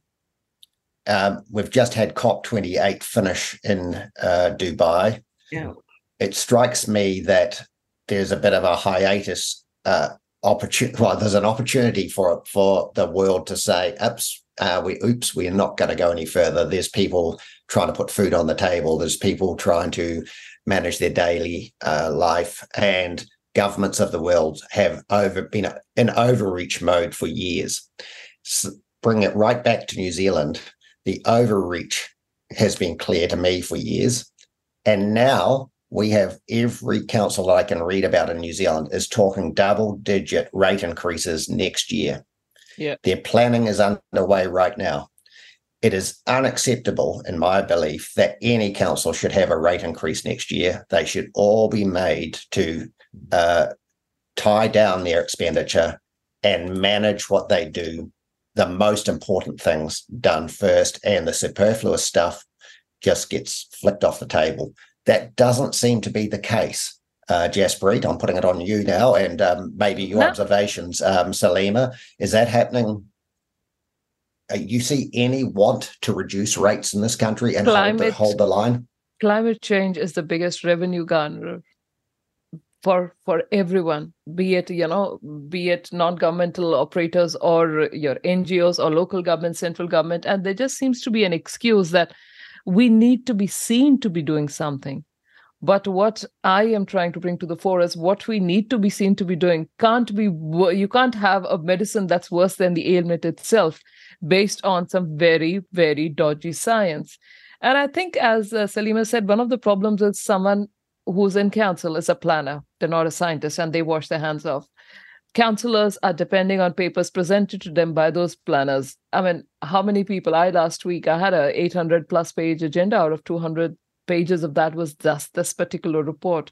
How many within the council, and I mean anywhere in council, staffers, councillors, elected, non-elected members, how many have gone through that? Because I think every time you put your pen to the, you know, dotted line, sign up something or vote in favor of something, you should be jolly well sure that you know what you are doing. Because me, as a representative of the people, elected representative, that's my job. There's I, I'm I'm not a scientist, but I make sure that if I'm signing something or if I'm agreeing to something, I have read it backwards, forwards, every way possible. Here's hoping we can get a bit of the same diligence in others who are in these positions of authority, making decisions that impact Kiwis. Mm. Well, I think for I I can't speak for other councils, but I can speak for this one. Is that you get these reports and then you get recommendations, the staff recommendations. Mm. And then that's normally the easy way out. That's what the staff recommends if they know what they're talking about. and um, a few years ago, because I'm Canadian, a few years ago, I was back in Canada and I went to see the mayor of my own city. Mm. And I asked her, you know, because I we were having crew was already formed, we were having these problems with the council, and she said in Canada, staff cannot give recommendations to elected officials because they are not elected. Elected officials have to come up with their own recommendations by talking to their own constituents. Yeah. So it's a very different form of, of un- understanding because we and and to be quite honest, I mean, if you work in a big organization and you get recommendations from your staff, you would trust them. Why why wouldn't you trust them? But the problem is if you don't understand it yourself, yeah. then it's really it's the consultancy group that's leading the charge. They're telling you, and then that's being passed on, and then that's being passed on, and then we're feeling the end effects of it here in in our homes and in our communities. And, and, and of course, and that just increases rates. I know that uh, I, I read recently in an official information request that the Coastal Advisory Panel here in Kapiti have uh, spent three million dollars. Yep. Wow. That, That's a lot that of could have been spent on something. stormwater drains it could be any anything but that's a lot of money on a science that is by Patchy. IPCC's own own wording implausible Yeah. Yeah. Look, it's it's it's par for the course around every council. The waste, in my opinion, I've observed this for 35 years. The waste just gets worse. The job, the expansion of local government away from their core business has just been well, I call it obscene, but other, you know, clearly the voters vote for it. So um, I'm and ratepayers vote for it. So I can't argue. I'm just one man. But um, interestingly, a couple of things before we wind up because this will carry on, Salima. This is this is the first of hopefully many interviews we have on this issue around the country. But I observed um, uh, Jaspreet's council last week. The the hour or so this was talked about. There was only one person around that table that had any uh, knowledge on this, and it's Jaspreet. The rest of her council were so close to mute; it was cringeworthy. Um, but so, so Jaspreet, good job, uh, I have to say, because you're going to have to you're going to have to run the cutter on this on your own for a bit longer, and you'll get. I think you will get the um, majority of your councillors across the line, but you can't have councillors saying, "Oh, look, I've got to do this for my children, my grandchildren. They won't thank me if I don't stand tall on this now." Against you know the the dignifying the lie, basically. So, look, Salima, we've taken uh, about half an hour, a bit more of your time, and we do want to have you back. But I think the key points from you today were you're all about and crew, uh, good science, good planning, good law. And to me, that's all about upholding the institutions that I hold dear, which are the property right. Uh, and and to me, maintaining the property right, uh, property, maintaining your authority over property as an individual is a fundamental tenet of Western society. And uh, at the moment, we're having them trampled over all the time, property rights. So, look, uh, thank you for your input today. And we know we'll get a lot of feedback on this. Um, we know you've got good people in your team uh, that will also give us feedback, and uh, we've we've got plenty of other contacts around the country. So keep in touch, and um, we'll see how this progresses. But all the best uh, I wanted to thank ahead. you. Yeah, thank you, and thank you for having me uh, on on your show. Um, yeah, it's I, it's very rarely that I would give an interview, but I thought it was it was important given given the dialogue that's going around on coastal communities and coastal issues. So, but I, I do really want to thank you for having me today. Thank you so much for coming on, Wow. Salima. We are very grateful. You've got a house full. We hope you get some time off from your crusade over this time and have a great Christmas and New Year. I'm looking forward to it, and a happy Christmas and a good New Year to both of you and your families. Thank you. Thank you. Bye bye. Ciao.